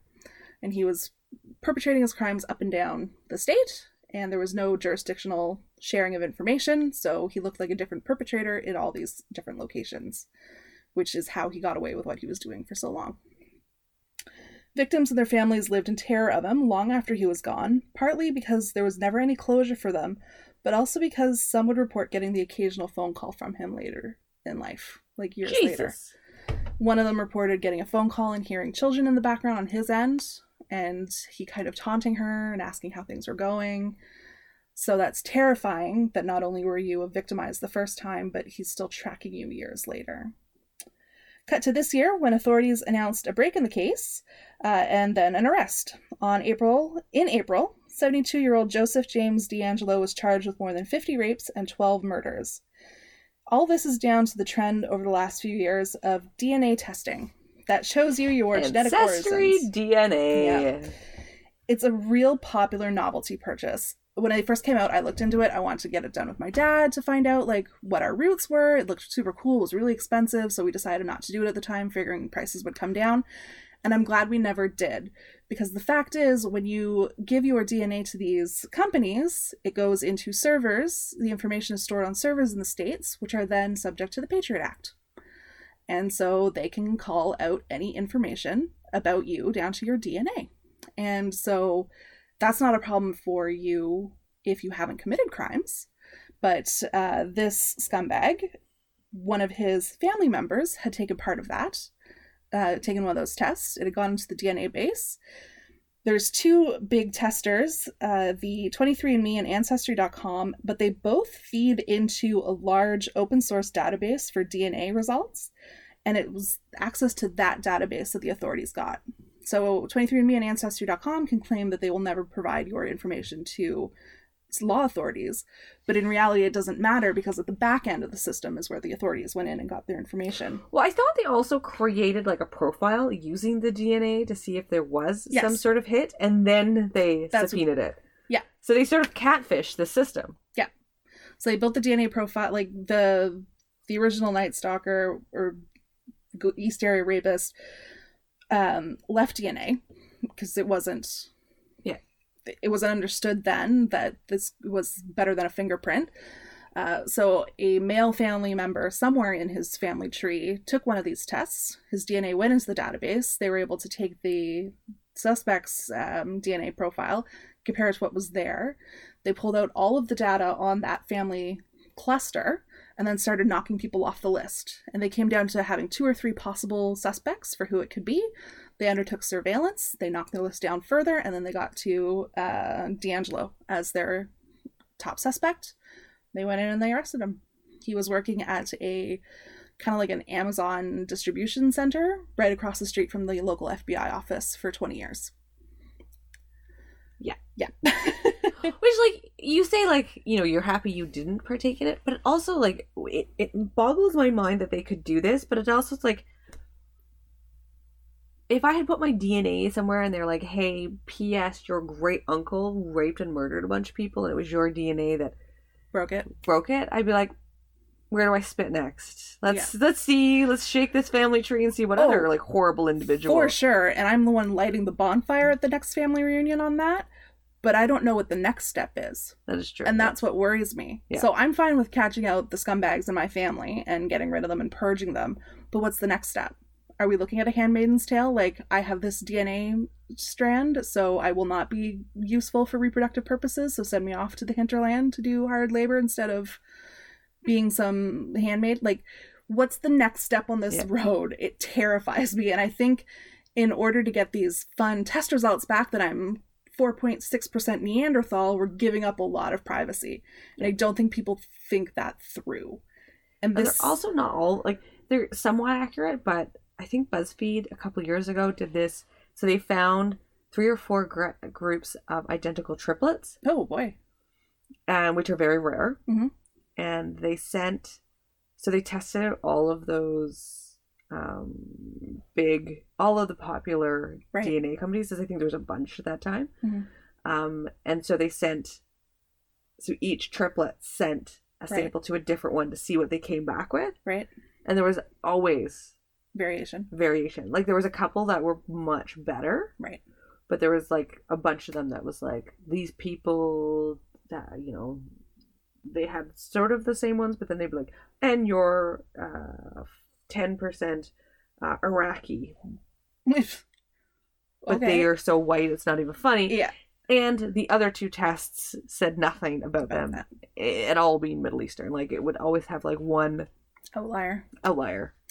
I think this year, particularly with all the news of like the Cambridge Analytica and the Facebook and all the different breaches in security, it's become like we always knew when you put your information out Yeah. online, it was dicey. But I think it's, at least to me, it's really getting stressed that like we need to be really more aware of what we're putting out there and why. And so this novelty fun, find out about your ancestry, like it sounds really good on the surface, but if you scratch a few layers below, like Yeah. is that information going to be sold to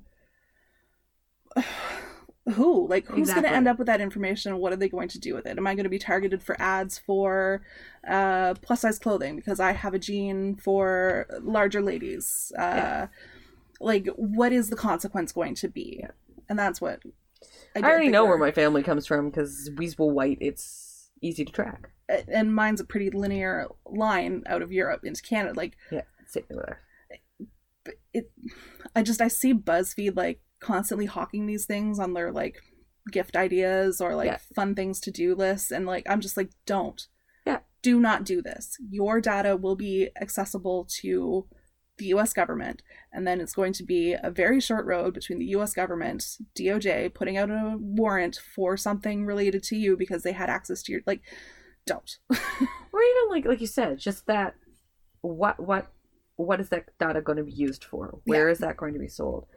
Like with Facebook, I'm always very cautious to like about the apps that use it. Yeah. Because you know a lot of things can you, you can link it so that you just use your Facebook password. Yeah. There's I think only one app that I do that with. And Yeah. it's Tasty? No, no, that's BuzzFeed.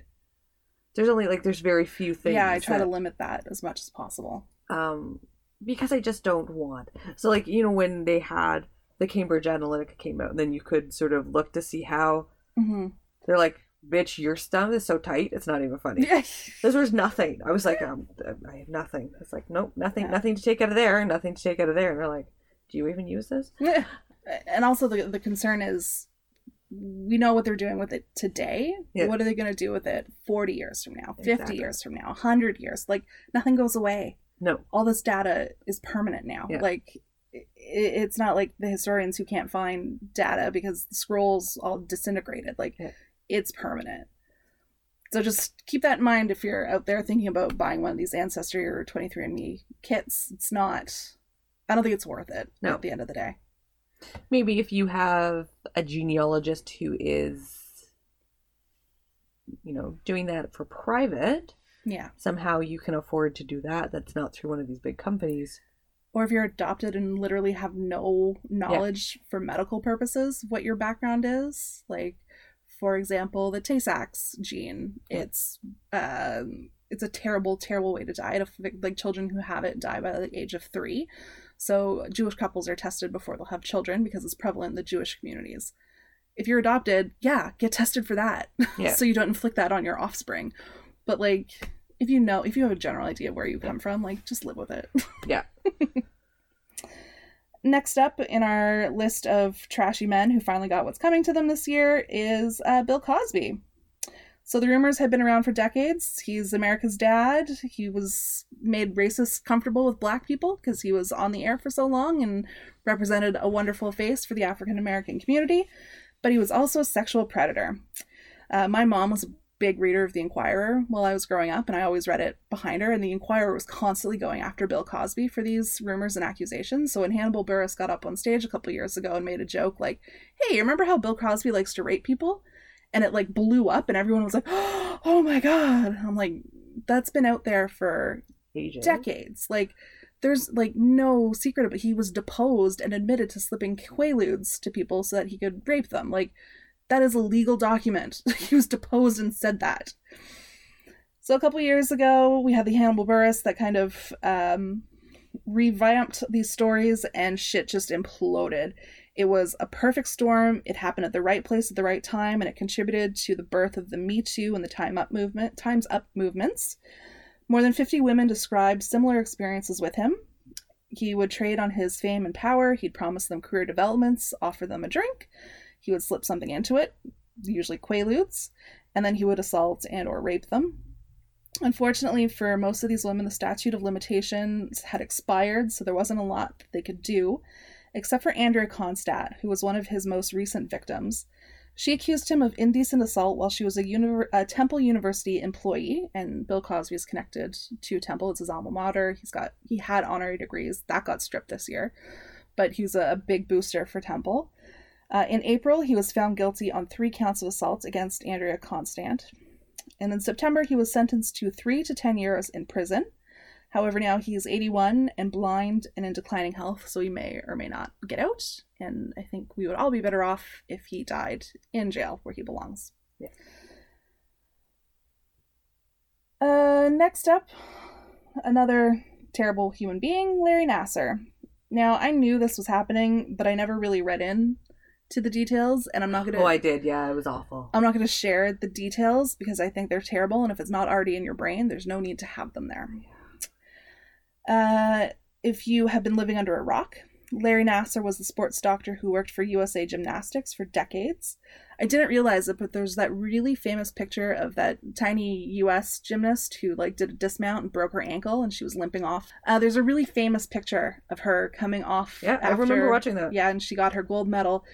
The doctor who's reaching She did her, a second dismount on that broken leg. Yes, that was it. Yeah. The, in that famous picture, the doctor reaching for her is Larry Nassar. Yeah, I didn't put that together until I was doing this. While he was in that role as the uh, one of the doctors for USA Gymnast- Gymnastics, he was also sexually assaulting young girls and the women in his care, and the entire network around him covered it up.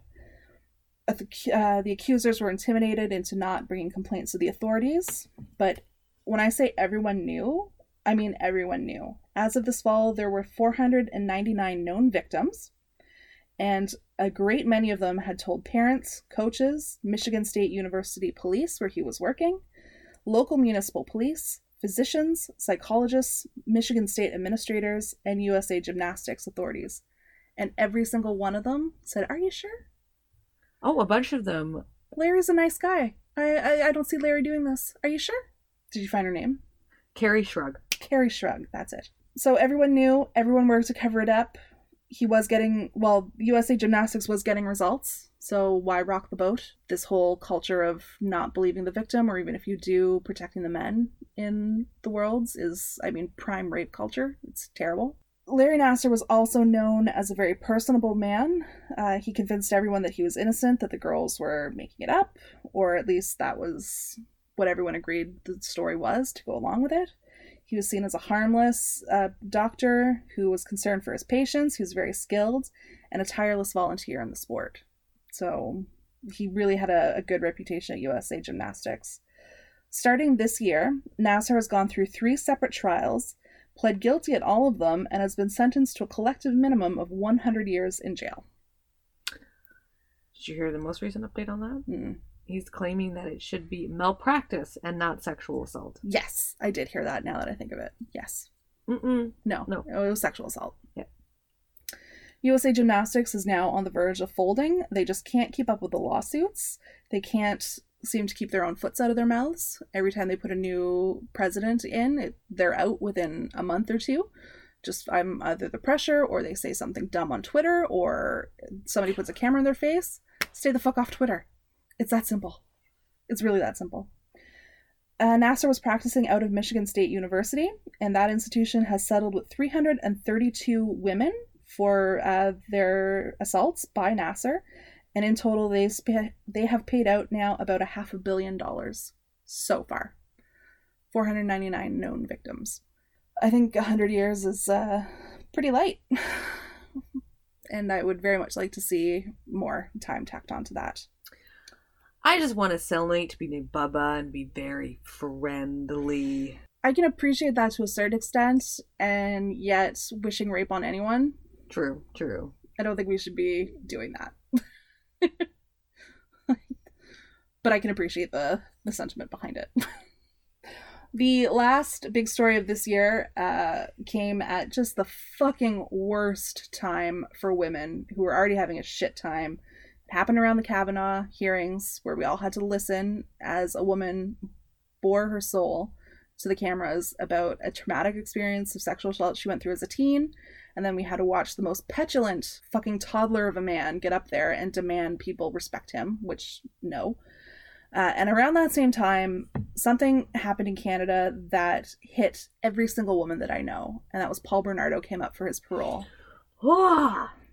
If you're not familiar with Paul Bernardo, he is known in Canada as the Scarborough rapist and the schoolgirl killer.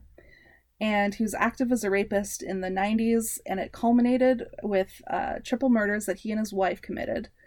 Um, they started by killing his wife's little sister, and then they, as a team, abducted at separate times two other young women, brought them back to their home, and raped and eventually murdered them Kristen French and Leslie Mahaffey. I don't think you can be a woman in Canada between the ages of 20 and up and not know those names and not have those names engraved on your heart. Um, we were living in Toronto at the time, and I was an only child, and we had a TV in the kitchen, and we listened to the news while we ate dinner every night as a family. And living in Toronto, that was all that was getting covered was the Paul Bernardo case. I think it formed a lot of my perceptions of the world at a very young age Hmm, how can it not? And absolutely terrified me for quite some time, and it still does. Um, but uh, in October, Bernardo came up for parole. He's classified as a dangerous offender, so he wasn't eligible per- for parole until he'd served 25 years of his sentences, and that happened this year.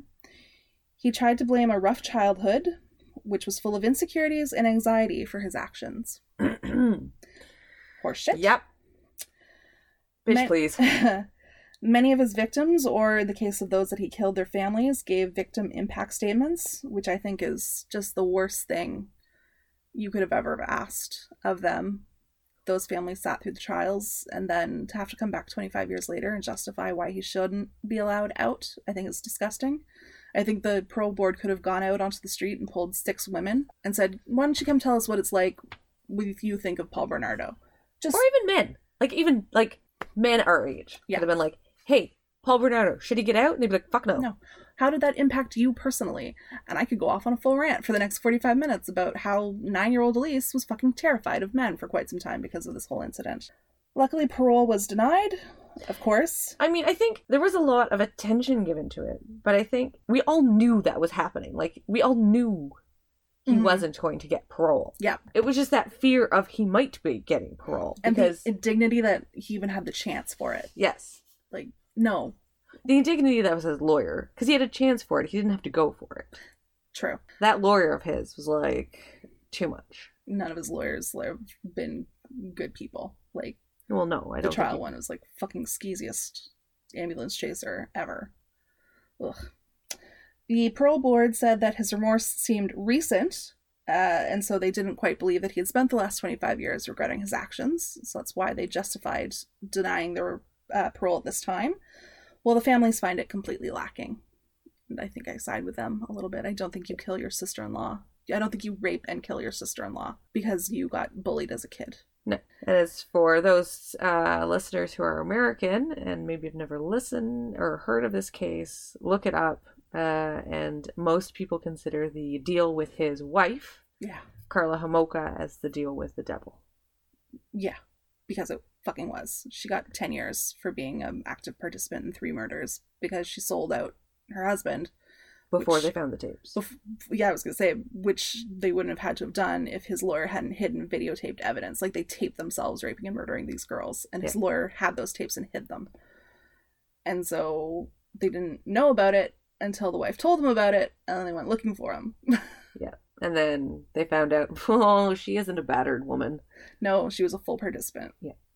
There's a old episode of Law and Order where Ellen Pompeo plays a Karla Homolka style, and I think it's the closest. Like they reenact the whole walking through the crime scene because that like Homolka did that. She walked Yeah. through the crime scene and was very disconnected and oh yeah our couches were red and did you find my necklace or my earrings like i haven't seen them since i got arrested ellen pompeo like hits it fucking it. t- pitch perfect. Every single like oh, it's it's an old old episode, but it's worth finding. Yes, she was released. She changed her name. She got married. She has kids, and she was actively volunteering at her kids' school until it came out that that was Karla Homolka. Awesome. She moved Yeah. to the Barbados for a few years. I think that's where she met her husband. Yeah, and then they live in Montreal. Yeah. Yeah, if I found out my girls were friends with Karla Homolka's children, I'd be like, they can come over here for sleepovers, but you are never going there. Uh, no. you are not allowed to play with those girls anymore. You are not allowed to have them in your life. You will ostracize them. Like, I'm not all for bullying and ostracizing and inflicting the sins of the parents on the kids, but in this case, like, I'm putting up posters at the kids' school, like, keep your children away from these monsters. Like, it's it's bad blood. Like, Yeah. ew. so that was my terribly depressing tour through law and crime. Again, not a good year. so I think we need to wrap up our show with some good, upbeat, fun news. You said So you were going to do entertainment. yeah, entertainment. yes, some of it is. Uh, so entertainment. Um, I did a bunch of stuff that Elise has no idea what I'm going to talk about. So this should be fun. She showed me the list, and I was like, I don't know who this is. I don't know who that is. So in January we lost Dolor- uh, Dolores O'Riordan, and this means nothing to Elise. Nothing. But to me, this was big. Uh, Dolores was a lead singer of the '90s alt rock band, the Cranberries. Uh, the '90s, uh, the '90s were just this powerhouse of women in rock and in music in general, and she was right there. Like so, uh, her haunting lyrics and unique voice was the sound of my teen girl angst. Ah, now I get it. Yeah, like many rock stars, Dolores had troubles. Uh, a troubled relationship with alcohol was very public with her struggle with bipolar disorder. Um, and she'd been out of the public eye for the last number of years, but was due in the recording studio the next day to record some backup vocals on a cover of one of her most popular songs. Uh, this metal band was doing a um, cover of a zombie, Mhm. And they had sent the track to her to take a listen to. She really, really liked it. It's actually not bad.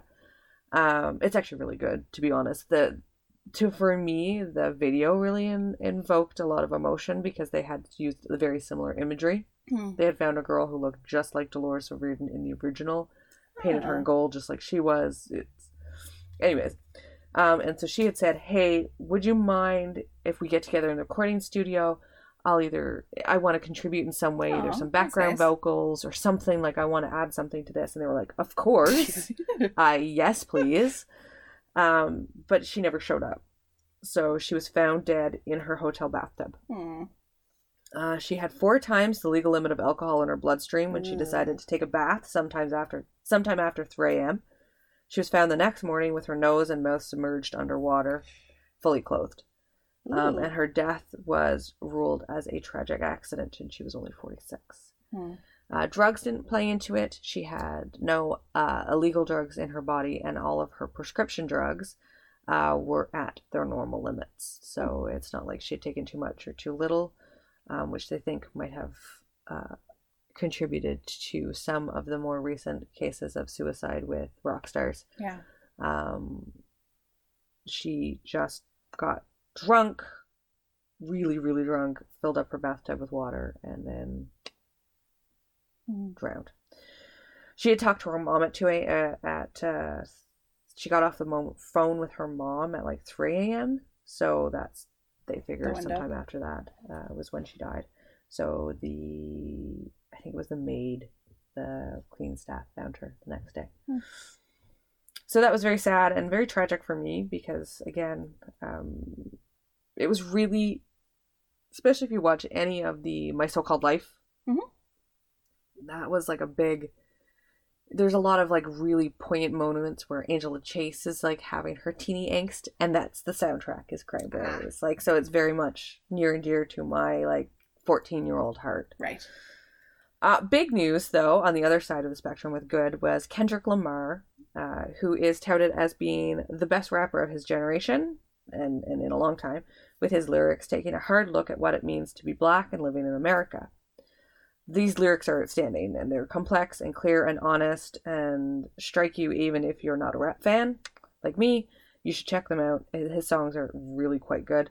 Uh, lyrically he's sort of like like tupac was really lyrically strong and very poignant in his it's not about bitches and monies and drugs and it's it's really quite good in the same way that that Tupac sort of that same sort of vein Right. of very realistic. I mean, not that there's a lot a lot of rappers that are out there that do that. There are, but his it's just something different. It's just very different. It's got a spark to it. It's got a spark to it. It's got something that hasn't been there in a long time, and, and really, there hasn't been in that in rock either. Because God love it, it's not great. Um, so he has been nominated for the best album in the Grammy, so that's like the top award three times, but has never won. This year, his album, which is called Damn, lost out to Bruno Mars, Hmm. causing an outcry. uh, mostly that the Grammys are out of touch and maybe a little too safe, like the year before.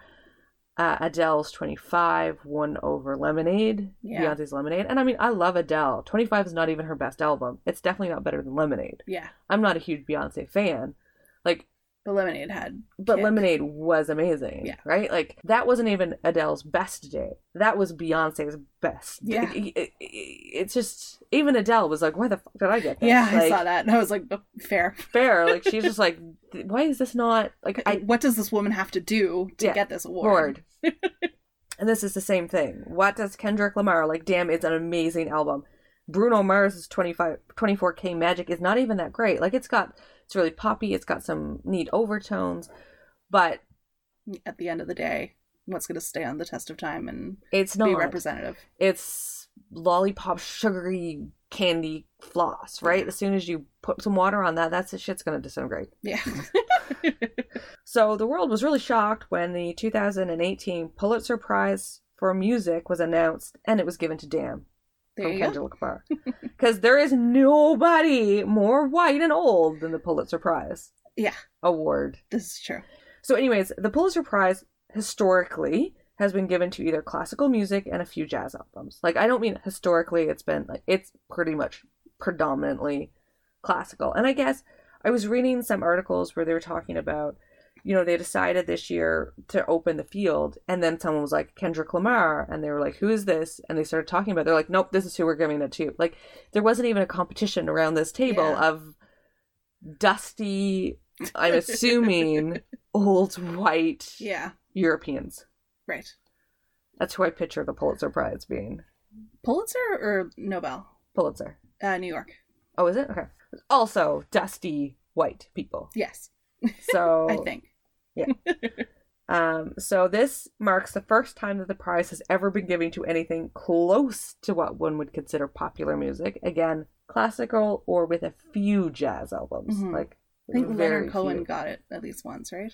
I don't think he's actually ever got it. Oh, okay. It's like literature and they're like the Pulitzer Prize for journalism literature has always been very topical, but the music one has always been like so I didn't even know they gave out a music award. pretentious, like Yeah. cold to diamonds, that sort of like uptightness. Yeah. That this really is like, oh my god. No one really thought that the Pulitzer committee would drive home just how out of touch the Grammys are. Yeah. The other one that I put in here that Elise had no uh, idea was the Kurt Cobain death scene photos. Uh, so the court rules that they will not be released. So why would I add this to my re- year in review? For a couple reasons. I'm a teen of the early 90s. hmm Um, also huge. I wasn't a huge Nirvana fan, but I love me some alt rock, and um, his death really made an impact on 14 year old me. Again, we're going to 14 year old me a lot today. And also, this is story, as I said in my story of gossip. I'm fascinated by gossip, and I could have added Kurt Cobain's death to my list of conspiracy theories that are believed and perpetrated like a cult hmm um, by their fans, sort of like right up there with those One Directioners who believe that one of those One Direction members faked a child, Yeah. to cover up an illicit like homosexual romance. Like, So is the conspiracy that Kurt Cobain is still alive and he's just like Elvising it? no, it's the Kirk that he didn't kill himself. That Courtney or someone else murdered him. So that he was murdered and didn't commit suicide. So there is this journalist called Richard Lee from Seattle who has been testing the limits of public record laws for years in his quest to prove that Kurt Cobain was murdered Mm. and by Courtney Love. Um, the appeals court ruled that the photographs were exempt from Washington State Public Records Act and that the release would, of the photos would violate the Cobain's family's due process rights under the 14th Amendment So they have the same sort of law that we have, which is uh, access information. But the Court of Appeal said the photographs aren't under that because his family's rights under the 14th Amendment would be violated. Courtney and uh, Frances, his daughter, both put in statements that said, like, really, we, especially um, Frances, and I think his mom might have also put uh, a statement in to be like, I don't want, There's no purpose. there's no purpose Yeah. for me to open up a paper and see the photos of my dad's with his head blown off Yeah.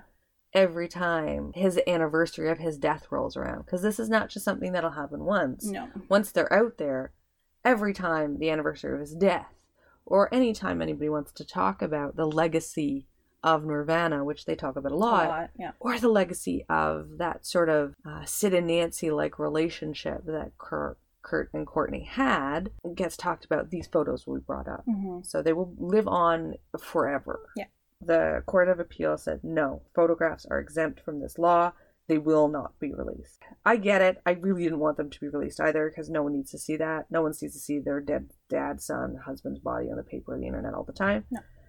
But however, it just gives more fuel to these nutters who keep talking about his murder and how it's just a big cover up. Yeah.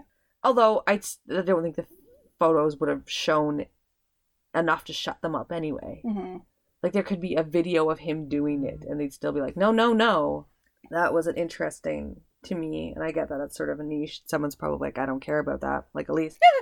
but I thought it was interesting just for sort of the crime and, and the sort of conspiracy theory beyond that. And also, like, it's something I don't think needs to be. But I remember when he killed himself and I remember the outcry of emotion. I mean, frig, there are still kids wearing Nirvana t shirts just like we wore Led Zeppelin t shirts. Yeah. They weren't born when he died. Yeah. They weren't born when, Nirv- when Nevermind came out. But, you know, that sort of cult of personality, I guess, you know, that sort of music lives on. These 27 club members, these, Yeah. these people that died really young and, and their music was really good. Um, tragically died, obviously. Um, I think it's really interesting that your 14 year old self is like Dolores O'Riordan and uh, Kurt Cobain and Angsty and all that. My 14 year old self's music soundtrack is Spice Girls. we're also a few years apart, right? So Yeah, but like it was never going to be that. that is true. Yeah. it was never going to be like the few years later version of those guys. It was always going to be Spice Girls. You weren't going to be at the Panic at the Disco or the. no. But I'll tell you, when those girls broke up, I, I agree completely with Adele. It's the first time I knew true heartbreak. Uh, so on to the funnier parts of entertainment. Oh, good. So the top grossing movies of twenty of 2018, Infinity Wars, obviously, Okay, The yeah. Avengers, Black Panther was number two, Jurassic World was number three, Incredibles number four, shocking, Venom was number five. What? I know, That must all be down to the opening weekend. yeah. Well, uh, Avengers made two over two billion dollars. Black Panther made one. Jurassic Park made over one.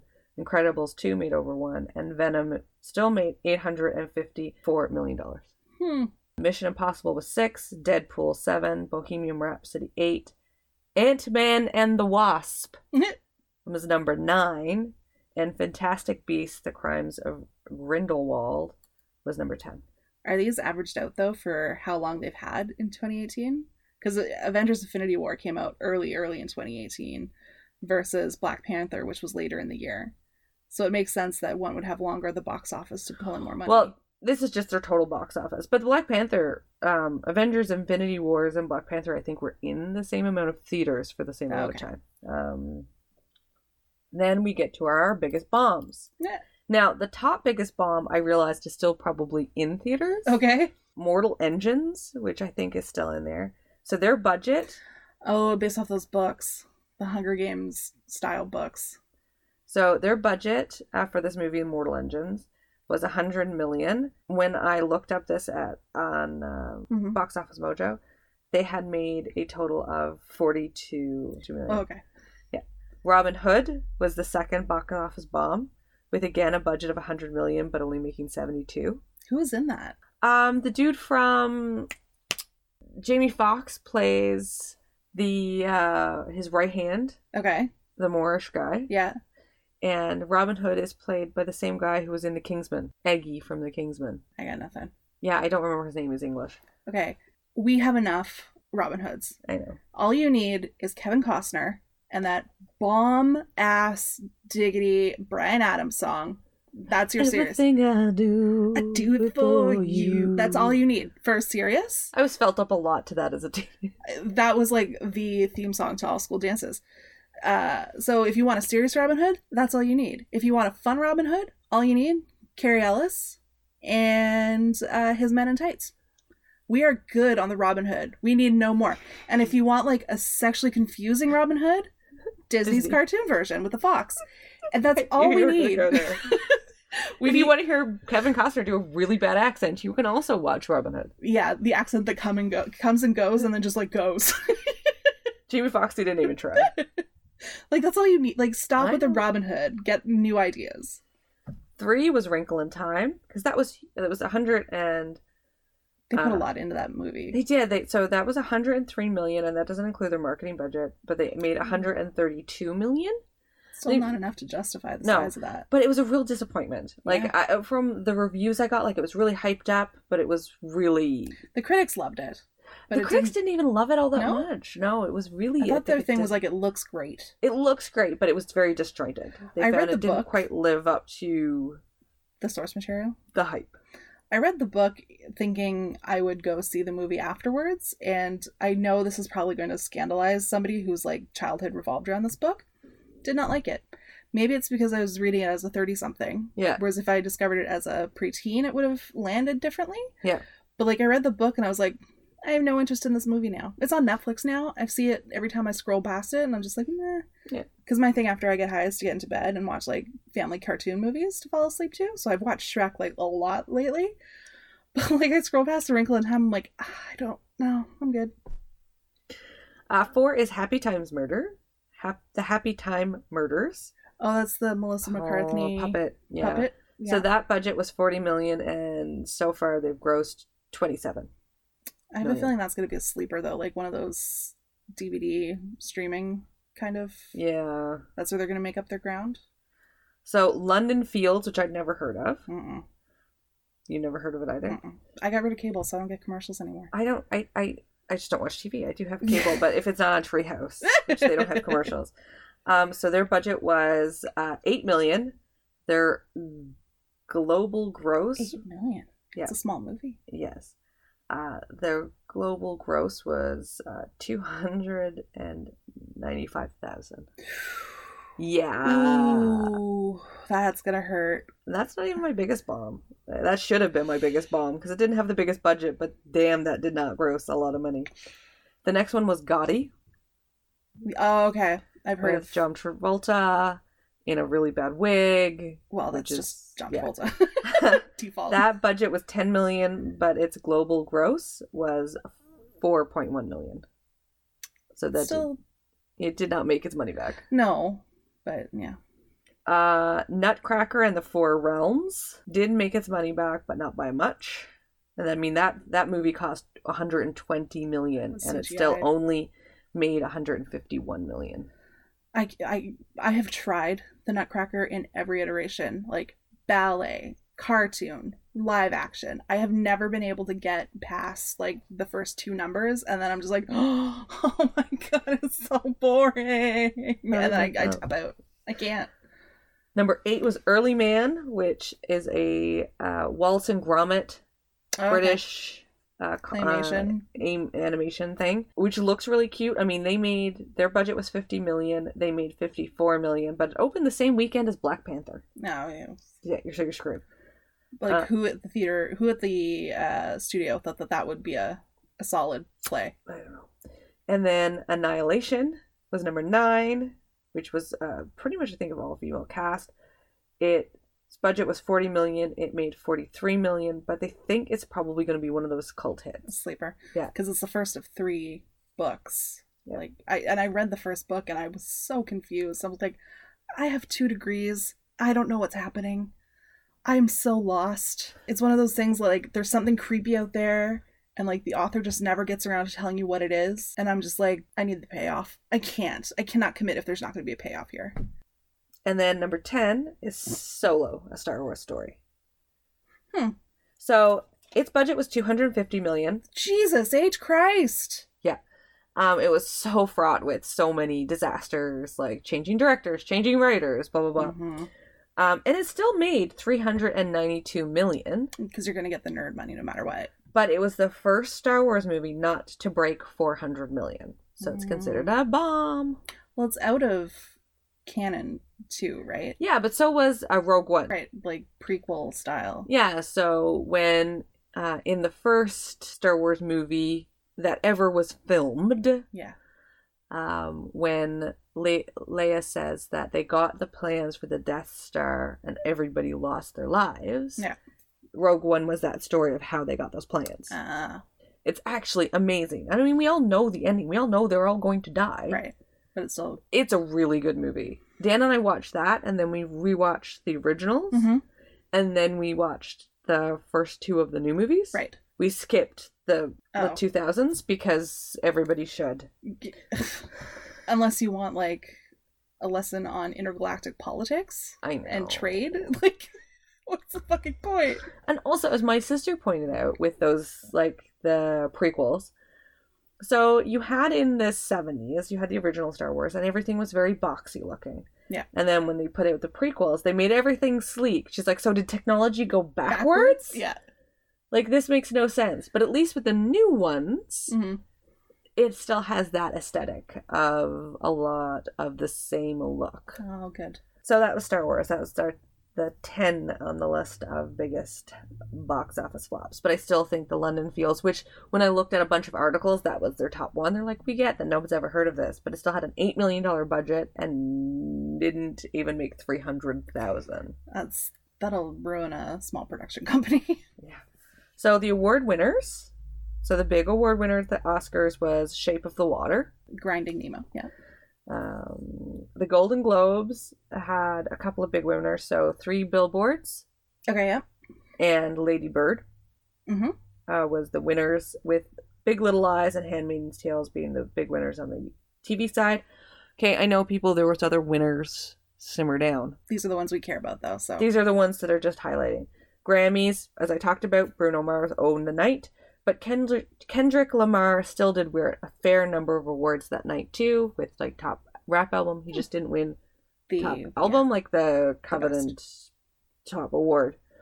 The Tony Awards, which is the only awards ceremony I You actually watch.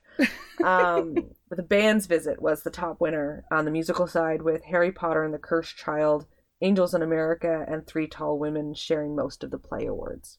Angels in America is still running. It was a revival Okay. and with um, Andrew. Um, he was a Spider-Man in the middle. Garfield. Yes. Um, it was really great. So, on to the sadder part of this is obviously in memory, the people who died. So, we had uh, Dolores O'Riordan, who I said. We had uh, Jerry Van Dyke, Dick Van Dyke's younger brother. He also passed away at the beginning of the year. We have John Mahal, Mahoney, Mahoney, um, Martin Crane from Frasier. Okay. Yeah. He uh, he died. He also was a big theater actor. Yeah. Uh, we had uh, Emma Chambers, who played Alice Tinker on Vicar of Dibley. She passed away. Yeah. Young. She was only 53. She had a heart attack. Billy Graham, the Baptist minister and televangelist. He will not be missed. Uh, he also passed away. He was spiritual advisor to every U.S. president from Harry Truman to Barack Obama. Ew. I know. but he was 99. Was he one of the ones that claimed that Hurricane Katrina was punishment for uh, gay marriage I don't think so. and abortion? He was kind of lighter in his older years, I think. Hmm. He just was like the rise of the televangelist after. Um... Tammy Faye. Yes, thank you. I love how I just did this with the eyes. He wrote Tammy Faye. Andy faked having like finger sized mascara. Yeah, fucking tarantula eyes she used to have. Jesus. Uh, Herbert Givenchy, uh, fashion designer, House of Givenchy. Uh, my Givenchy. Givenchy, who famously dressed Aub- Audrey Hepburn Mhm. and uh, Jackie Kennedy, passed away at the age of 91. Stephen Hawking's passed away. at the age of 76. Yeah, but the story there is he lived like 40 years longer than anyone thought he would. Oh, I know. I was going to say he was 76, which is pretty impressive with ALS. Uh, Linda Brown, the civil rights figure, the Mhm. subject of the Supreme Court case, Brown versus Board of, Board Education. Education, um, died at the, also at the age of 76. Winnie Mandela passed away at age 81. Harry Anderson, who I still love Night Court. Did you watch Night Court? Fuck yeah.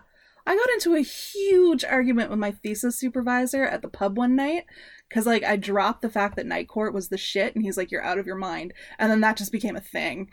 I loved Night Court. Night Court was awesome. Harry, uh, he died. Hmm. I know Anderson. So he played Harry Stone on the TV show Night Court. He passed away at the age of 65. It's young, That is young. but he had put on a lot of weight in later. Like he was always tall, but the the later photos he was husky. So I wonder if that was contributing. Then Barbara Bush, Mhm. First Lady, she passed away at the age of 92. God, I'm going to mess up that. The electronic music producer, A V I C I I. Avicii. Avicii, yes, Avicii. Um, his real name is Tim. He died at the age of 28. He suffered from acute pancreatitis. Hmm. Vern Troyer, Mini Me, mm-hmm. go back to my Austin Powers reference. He passed away. Kate Spade, Yep. 55 of suicide, followed by Anthony Bourdain, 61 suicide. Joe Jackson, the manager and patriarch of the Jackson family, died at the age 89. The Aretha Franklin, Queen of Soul, she died at 76. Mhm. Robin Leach, host of the Lifestyles of the Rich and Famous, Yeah. he passed away at 76. John McClane, John McCain, I was like, John John McClane? We need him around just in case Hans Gruber comes back from the dead. John McCain uh, passed away. Uh, Neil Simon, playwright. That week I found out that I have consistently confused Neil Simon, Paul Simon, and Neil Young for the last 33 years. Neil Simon, the playwright and screenwriter, Yes.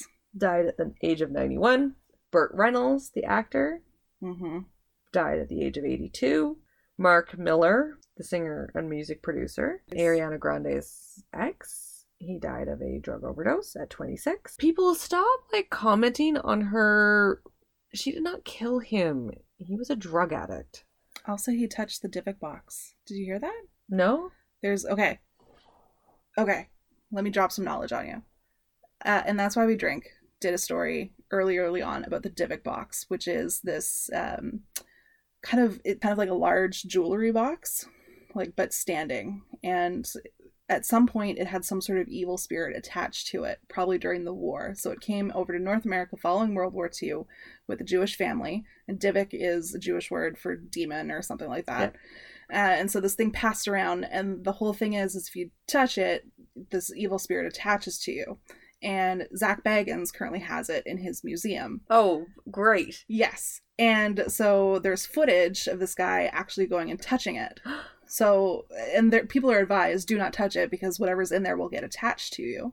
And when, and that's why we drink, went to Vegas for Christine's bachelorette party. They toured the museum and they were saying like that room had really bad mojo in it. Like you could not, like, you shouldn't get near that box. That box had like a force field around it of evil and nobody wants to get near it. And then like a week later, this kid died. And like two days later, the footage came out from the security cams from Zak Bagans' museum that he actually went up and like touched the Dybbuk box. So like the thing is, is like he the Dybbuk box killed him, not Ariana Grande, the Dybbuk box. So leave her the fuck alone. Or his drug addiction. One or the other. Stan Lee, yes, but like he had been declining for he was 95, yeah but he will be missed. yes. I saw there's a campaign on Twitter to have Kevin Smith replace him in all the Marvel movies for his Oh my god, that would be awesome. Yeah.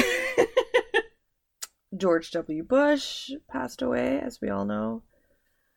Uh, Penny Marshall, my last one will be Penny Marshall. Mhm. Um, actress, director, producer, one of uh, the first really popular female directors. Mhm. Um, died at the age of 75. Also, um, Laverne and Shirley. So that is my arts and entertainment.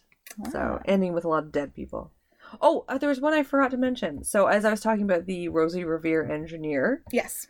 um, the lady who was the inspiration for Rosie the Riveter Yes. passed away, Oh. which is shocking because I think of Rosie Riv- as Rosie the Riveter so long ago. Yeah. But no, she only passed away this year. Well, thank you for your service to feminism for giving us that that image. Good news, happy news to end out the show, uh, and that's just all the royal news that happened this year, and there was quite a bit. So the big news that really dominated everything this year was the royal wedding for Harry and Meghan. Harry, who was 34, announced his engagement to Meghan, 36, in November 2017. Harry is sixth in line to the British throne, and Meghan was sorry, but a little known actress who had a really active social media presence. During their engagement interview at the end of last year, they confirmed that they were set up by a mutual friend, and the relationship progressed pretty seriously from there. The wedding took place at St. George's Chapel at Windsor Castle on May 19th, and it was a huge media circus event. It was covered live. Our entire uh, text group was up watching it, Except for me. except for Andy apparently. But she still got the texts as we made fun of people arriving. And, And then I went back and YouTube to post the clips. Yeah. uh, following the service, the couple took a carriage ride around Windsor so that the crowds could see them, and there was an estimated 100,000 people who lined the route to get a, a glimpse of them as they rode past. Of note, the veil that the bride wore was embroidered with flowers from each of the Commonwealth nations, as well as from California, which is her home state. So that was the big fairy tale wedding. Yeah. Her dress was pretty but very simple, but that Yes. veil, oh my god. Yeah. And that dress even like this the the, the train on it. Like Mhm. the front of the dress was very uh, plain. plain. Yeah. But just the back. That is what the whole Sold it. thing. Yeah. Because you're going into that chapel, going up those stairs. Yeah. So the whole drama of that dress is behind it. Yes. And it was spectacular. And but for the actual family members and super close friends, the majority of the people are sitting back out of the in the larger part of the church. So all they're seeing is really the back view. Of Anyway. spectacular ass dress. Yep. So that was Harry and Meghan's wedding, but they were not the only royal wedding. And in fact, I think the second royal wedding is where the uh, fun times and giggles actually happened. Eugenie, who's 28, and Jack, 32, announced their engagement in January 2018. But there's a rumor that they actually got engaged in August, well before Harry and Meghan. But they knew that Harry's engagement was coming, so they delayed their own announcement to allow for the Harry Meghan of it all to roll out in the press and get the, the primary attention. Eugenie is eighth in line for the throne and second daughter to the Duke of York, who is the Queen's second son, and Fergie. And Jack is uh, a drinks executive, as the BBC described him. I don't know what that actually is. Um, and they met while skiing in Switzerland in 2010, as the rich and powerful British do. I was gonna say he's rich, but Yeah. The couple did their own carriage ride around Windsor, but the crowd they drew was only about 3,000 in comparison to Harry and Meghan's 100,000. Uh, of note, the bride didn't wear a veil, and she did wear a dress with a low back to show off the scar that she received as a child following surgery to correct scoliosis. So she's a big patron of the hospital where she got treatment and of making sure that children aren't embarrassed or shamed by having these scars in their body. Uh, so her choice of wedding gown and then reception gown was designed to be backless to show that off. I And no actually like her dress better than Megan's. I like the cut of it, but it was it had weird. It was like a brocade, but like a striped brocade. So like that I wasn't a giant fan of, but like yes, I liked her dress. It was more dramatic. It was more Yeah. detailed. There's lots of scuttlebutt around this wedding though, and this is where the fun times happen. The Duke of York, her father, is apparently endlessly complaining that he and his kids aren't treated as well by the public and the media as Charles and his children and grandchildren. So he was really pissed off, apparently, that the crown wouldn't be paying for a lot of the expenses like they did for Will and Kate and Harry and Meghan. He also apparently threw a tantrum because the BBC wouldn't carry his daughter's wedding like it did for William and Harry, and it ended up relegated to like ITV4 or something, like one of the lesser channels. And so he's really pissed that the BBC wouldn't interrupt their regular programming for them. The day before the wedding, uh, Buckingham put out an announcement about the wedding's programs and details about it, and they misspelt Jack's last name. And the Duke of York went bonkers over it, like like tantrums, like just freaking out over it. So all in all, this wedding really became about how the Duke of York and his family aren't as loved as Will and Kate is. But by all accounts, Eugenie and uh, Beatrice know this and really don't care. They aren't public royal figures. They don't have official jobs with Yeah. the monarchy. They are private people. They have private jobs. They couldn't give a flying fuck whether or not they're on BBC or like ESPN Ocho. Like they don't care. Yeah. but it bothers their father to no end. So Well, yeah. He's a middle. He's the youngest or the middle child? uh middle son. Yeah. So that's a whole He's a middle child. yeah. Stereotypical middle child. But it's- Weird because him and Fergie have a very strange yeah. relationship because they're very close again. they're divorced, but they're living together on the grounds of Windsor in like the carriage house or the the dowager home. Like it's a manor house Yeah. off of the official, but still on the grounds of the palace. So they have the best divorce ever. I know. They've always lived together. They've always raised those girls together, but they are separate. And Fergie is just b- like nuts. I heard her describe showing up for the Harry and Meghan wedding as like your fun vodka aunt who's here to fuck things up. Because she showed up in like black, skin tight, like short-ish dress, and was clearly just there to like have fun. There's Zara, right? There's a Zara Phillips, yeah. on my dad wrote a porno. Mhm. The footnotes, so the ones they put in in between, which is just them with special guests. They had a rugby guy on, and he was talking about how he had gone to Megan Mhm. and Harry's, but he'd also gone to Zara's. Yeah. and that was like, well, obviously the more fun. Yeah, And he was talking about how he got like shit faced at Zara's, and uh, they were having a great discussion about that. That's you should just listen to the footnotes ones because they don't really talk about the porno stuff as much as okay, they good, have like some really great um, um, guests, especially Mhm. this season. But his his his um, stories about the royal wedding will tickle you to no end. I'll have to look for it. Yeah. Following weddings, uh, it's no surprise that we have some babies to talk about in the royals. Prince Louis Arthur Charles was born on the 27th of April. He is the second son and third child for Will and Kate. He's the fifth in line to the throne, behind his grandfather, father, brother, and sister. And that was a recent change to the uh, British laws Yep. that uh, girl child will not be supplanted by male child, younger male children in the And line she's of the first girl that will Yes. take effect for. Yes. If um the first kid had been a girl, that would have been the break where the first child would have taken it. Uh Prince Louis Arth- Arthur Charles is a baby, so we don't know much about him yet. We'll He's pretty cute. Yeah. The most recent Christmas photo of them was more normal. Yes. It was uh, less like they were, you know. robots. Some- No, no, I was just gonna say like children fleeing the bombing in London. Yeah, it's true. Although somebody pointed out that uh, the little blue sweater that Charlotte was wearing is a hand-me-down from George, and there's photos, like official photos of Charles or of George wearing that little blue sweater. Which just makes It's cute. yeah. Like there's no fucking reason for it. It's adorable that Kate's just like slap it on. Like it's a cute sweater. We're not getting rid of it. Yeah. Well she's she's known for wearing things again. yes. Uh, Zara Tindall, we were talking about earlier, is uh, one of Anne's daughters, Princess Anne's. She welcomed her second child this year, Lena, in June.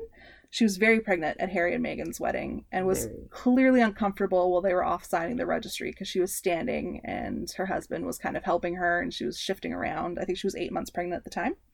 It was hot too when they got married. So you're pregnant, you're hot, all you want to do, is your feet are swelling. Yeah. You're like, why can't I fucking sit down? This is a really uncomfortable bench that I'm so yeah. Yeah. It's Um, a pew, it's not meant for comfort. The um, kind of attachment note to this uh, story is that the birth of Lena follows a child's or follows a miscarriage that was reported at Oh, Christmas so time last rainbow. year. Yeah, so she was a rainbow baby. So that was cute.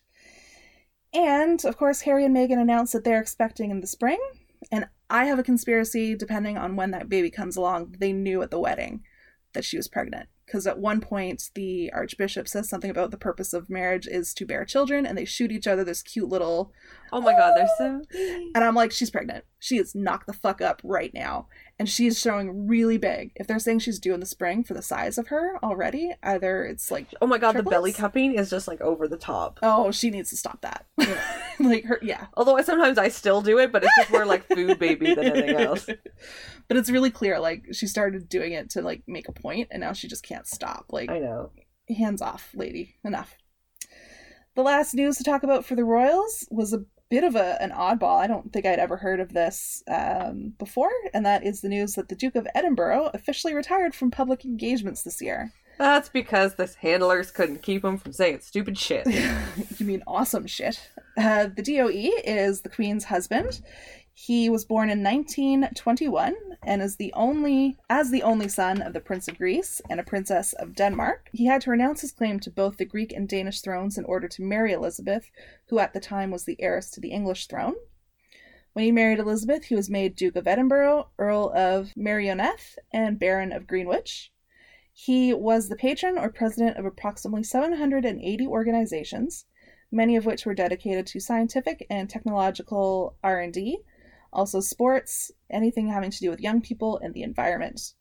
He underwent hip surgery earlier this year, which was making public appearances challenging. That's a hard surgery to recover from, especially when you're 92 years old. The Queen is said to be completely supportive of his decision to retire from public life, but Kensington Palace notes that he still supports her in his work, in her work, and they usually spend weekends together. So she doesn't like London all that much, and will go out to Windsor at any opportunity, and usually he's out there, so they'll spend the weekend together. Aw. But yeah, he's a bit of a loose cannon. Yeah. I think one of the best recently was he was with Will. It was shortly after Will got married, and they were taking they were in full uniform. They were taking photos with a bunch of military people, and I guess it was taking too long. And the photographer caught well, there's cameras there, and uh, they have it on film of the prince getting or the duke getting really fed up and just saying, "Will you take the fucking picture already?" And they shot straight over to Will, and you could tell Will was just like, "I love this man so much because he is just so crazy."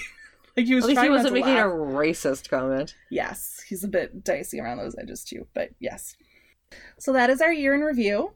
Uh, we just hit highlights that interested us. Uh, We could be here for the next month talking about some of the crazy shit. Like they found water on Mars. Yeah. And apparently no one at NASA has ever seen that episode of Doctor Who and they're all excited about it, whereas you and I both know that's a terrible idea. Yeah. Don't don't don't no Don't drink no. the water from Mars. Don't don't touch the water from Mars, Mm-mm. people. It's been a crazy year. It has been. 2018 in the books, 2019. Better smarten the fuck up. Cause But it was a good year for uh, you know it was a bad year for for women, but it was also a good year. We won lots of Nobel prizes. CEOs of the first female CEO of the New York Stock Exchange happened this year. First CEO of CBC happened this year. Mhm. Um, a bunch of really big movements for for the ladies. 2019. What are you hoping to see? More sleep? Um, no. Uh, uh, I don't know. Uh, 2019. I hope will be better. I hope, uh, you know, personally. I don't know. I want my dad's heart surgery to to happen Fingers quickly, crossed, yeah. Uh, so my mother doesn't kill him. Love you, Dad. Um, yeah, I just I just hope for a, a calmer year. You know, people, let's do better. Let's do better for ourselves. Let's do better for each other. I Come hope karma comes with a roaring fist for justice this year. Right in the nuts. Yeah, Or the taco, depending. yeah. you? What do you hope? I just hope Mueller hurries the fuck up because, from all accounts, it's going to be a doozy when it drops. And they're starting to talk about impeachment already. They're starting to talk about annulments of appointments. Because if you are an, an illegitimate president, everyone who you've appointed is no longer a legitimate appointment. Oh wow. So that's two Supreme Court justices. It's a whole bunch of district court justices, uh, cabinet positions, directorships. Might get the environment back on track. Probably not. It seems like the damage is done, but we can hurry it up or slow it down. That's all I hope for. You know, small things like world peace and curing And- world hunger. Yeah. oh, and Twitter shutting the fuck down. I'm not on Twitter, so Smart move. yeah. I'm just on Instagram and Facebook. So you want to tell people where they can find us? Uh, so you can find us uh, online at our website, uh, Rabbit Holes Podcast. Um, You can find us on Instagram, which is also Rabbit Holes Podcast, Facebook, which is Rabbit Holes Podcast page, and Twitter, which is just Rabbit Holes Pod. Yes. Uh, you can support us on Patreon um, by visiting either our webpage um, and clicking on the support tab or going to Patreon and searching us. We're Rabbit Holes Podcast. Mhm. You can also rep us out in the big bad world with some merch, which we have on our Redbubble page. You can either find that on our website under the merch tab or uh, searching Rabbit Holes Pod on Redbubble. hmm And in addition to the podcast, we are running a blog as well where we take a quick look at some short little stories that don't justify a full episode. So go and check that out as well. Let us know what you think. And if you have some time, uh, leave us a good rating or a good review on iTunes, Stitcher, and or wherever you are getting this uh, podcast. Hopefully, Google Play gets their shit together in 2019 and lets you do ratings. And hopefully we'll for- sort out the whole Spotify thing at some point. Yes. Uh, I think I'm going to go a single white female on their ass and just like stalk them until it happens, but we'll see. Uh, so leave us a good rating or review and uh, suggest us to friends and family because that's how people find their podcasts these days. Shout out to our Australian listeners. I know Australia was big. A few people in Vietnam, Poland this week. I don't know anybody in Poland. And neither do I, but there's one person in Poland who's binging us. They're up to six or seven episodes as of this afternoon. And a shout out to all my family in Newfoundland who Yeah. is uh, supporting me. God love you all. The entire province is apparently listening to us at this point. Yeah. love you all. I'm really surprised some of you figured out how to listen to it, but we appreciate you. but we appreciate you. So there's only one last thing to do, and that's to remind you that if you don't know where you're going, any road will take you there. Bye, guys. Bye.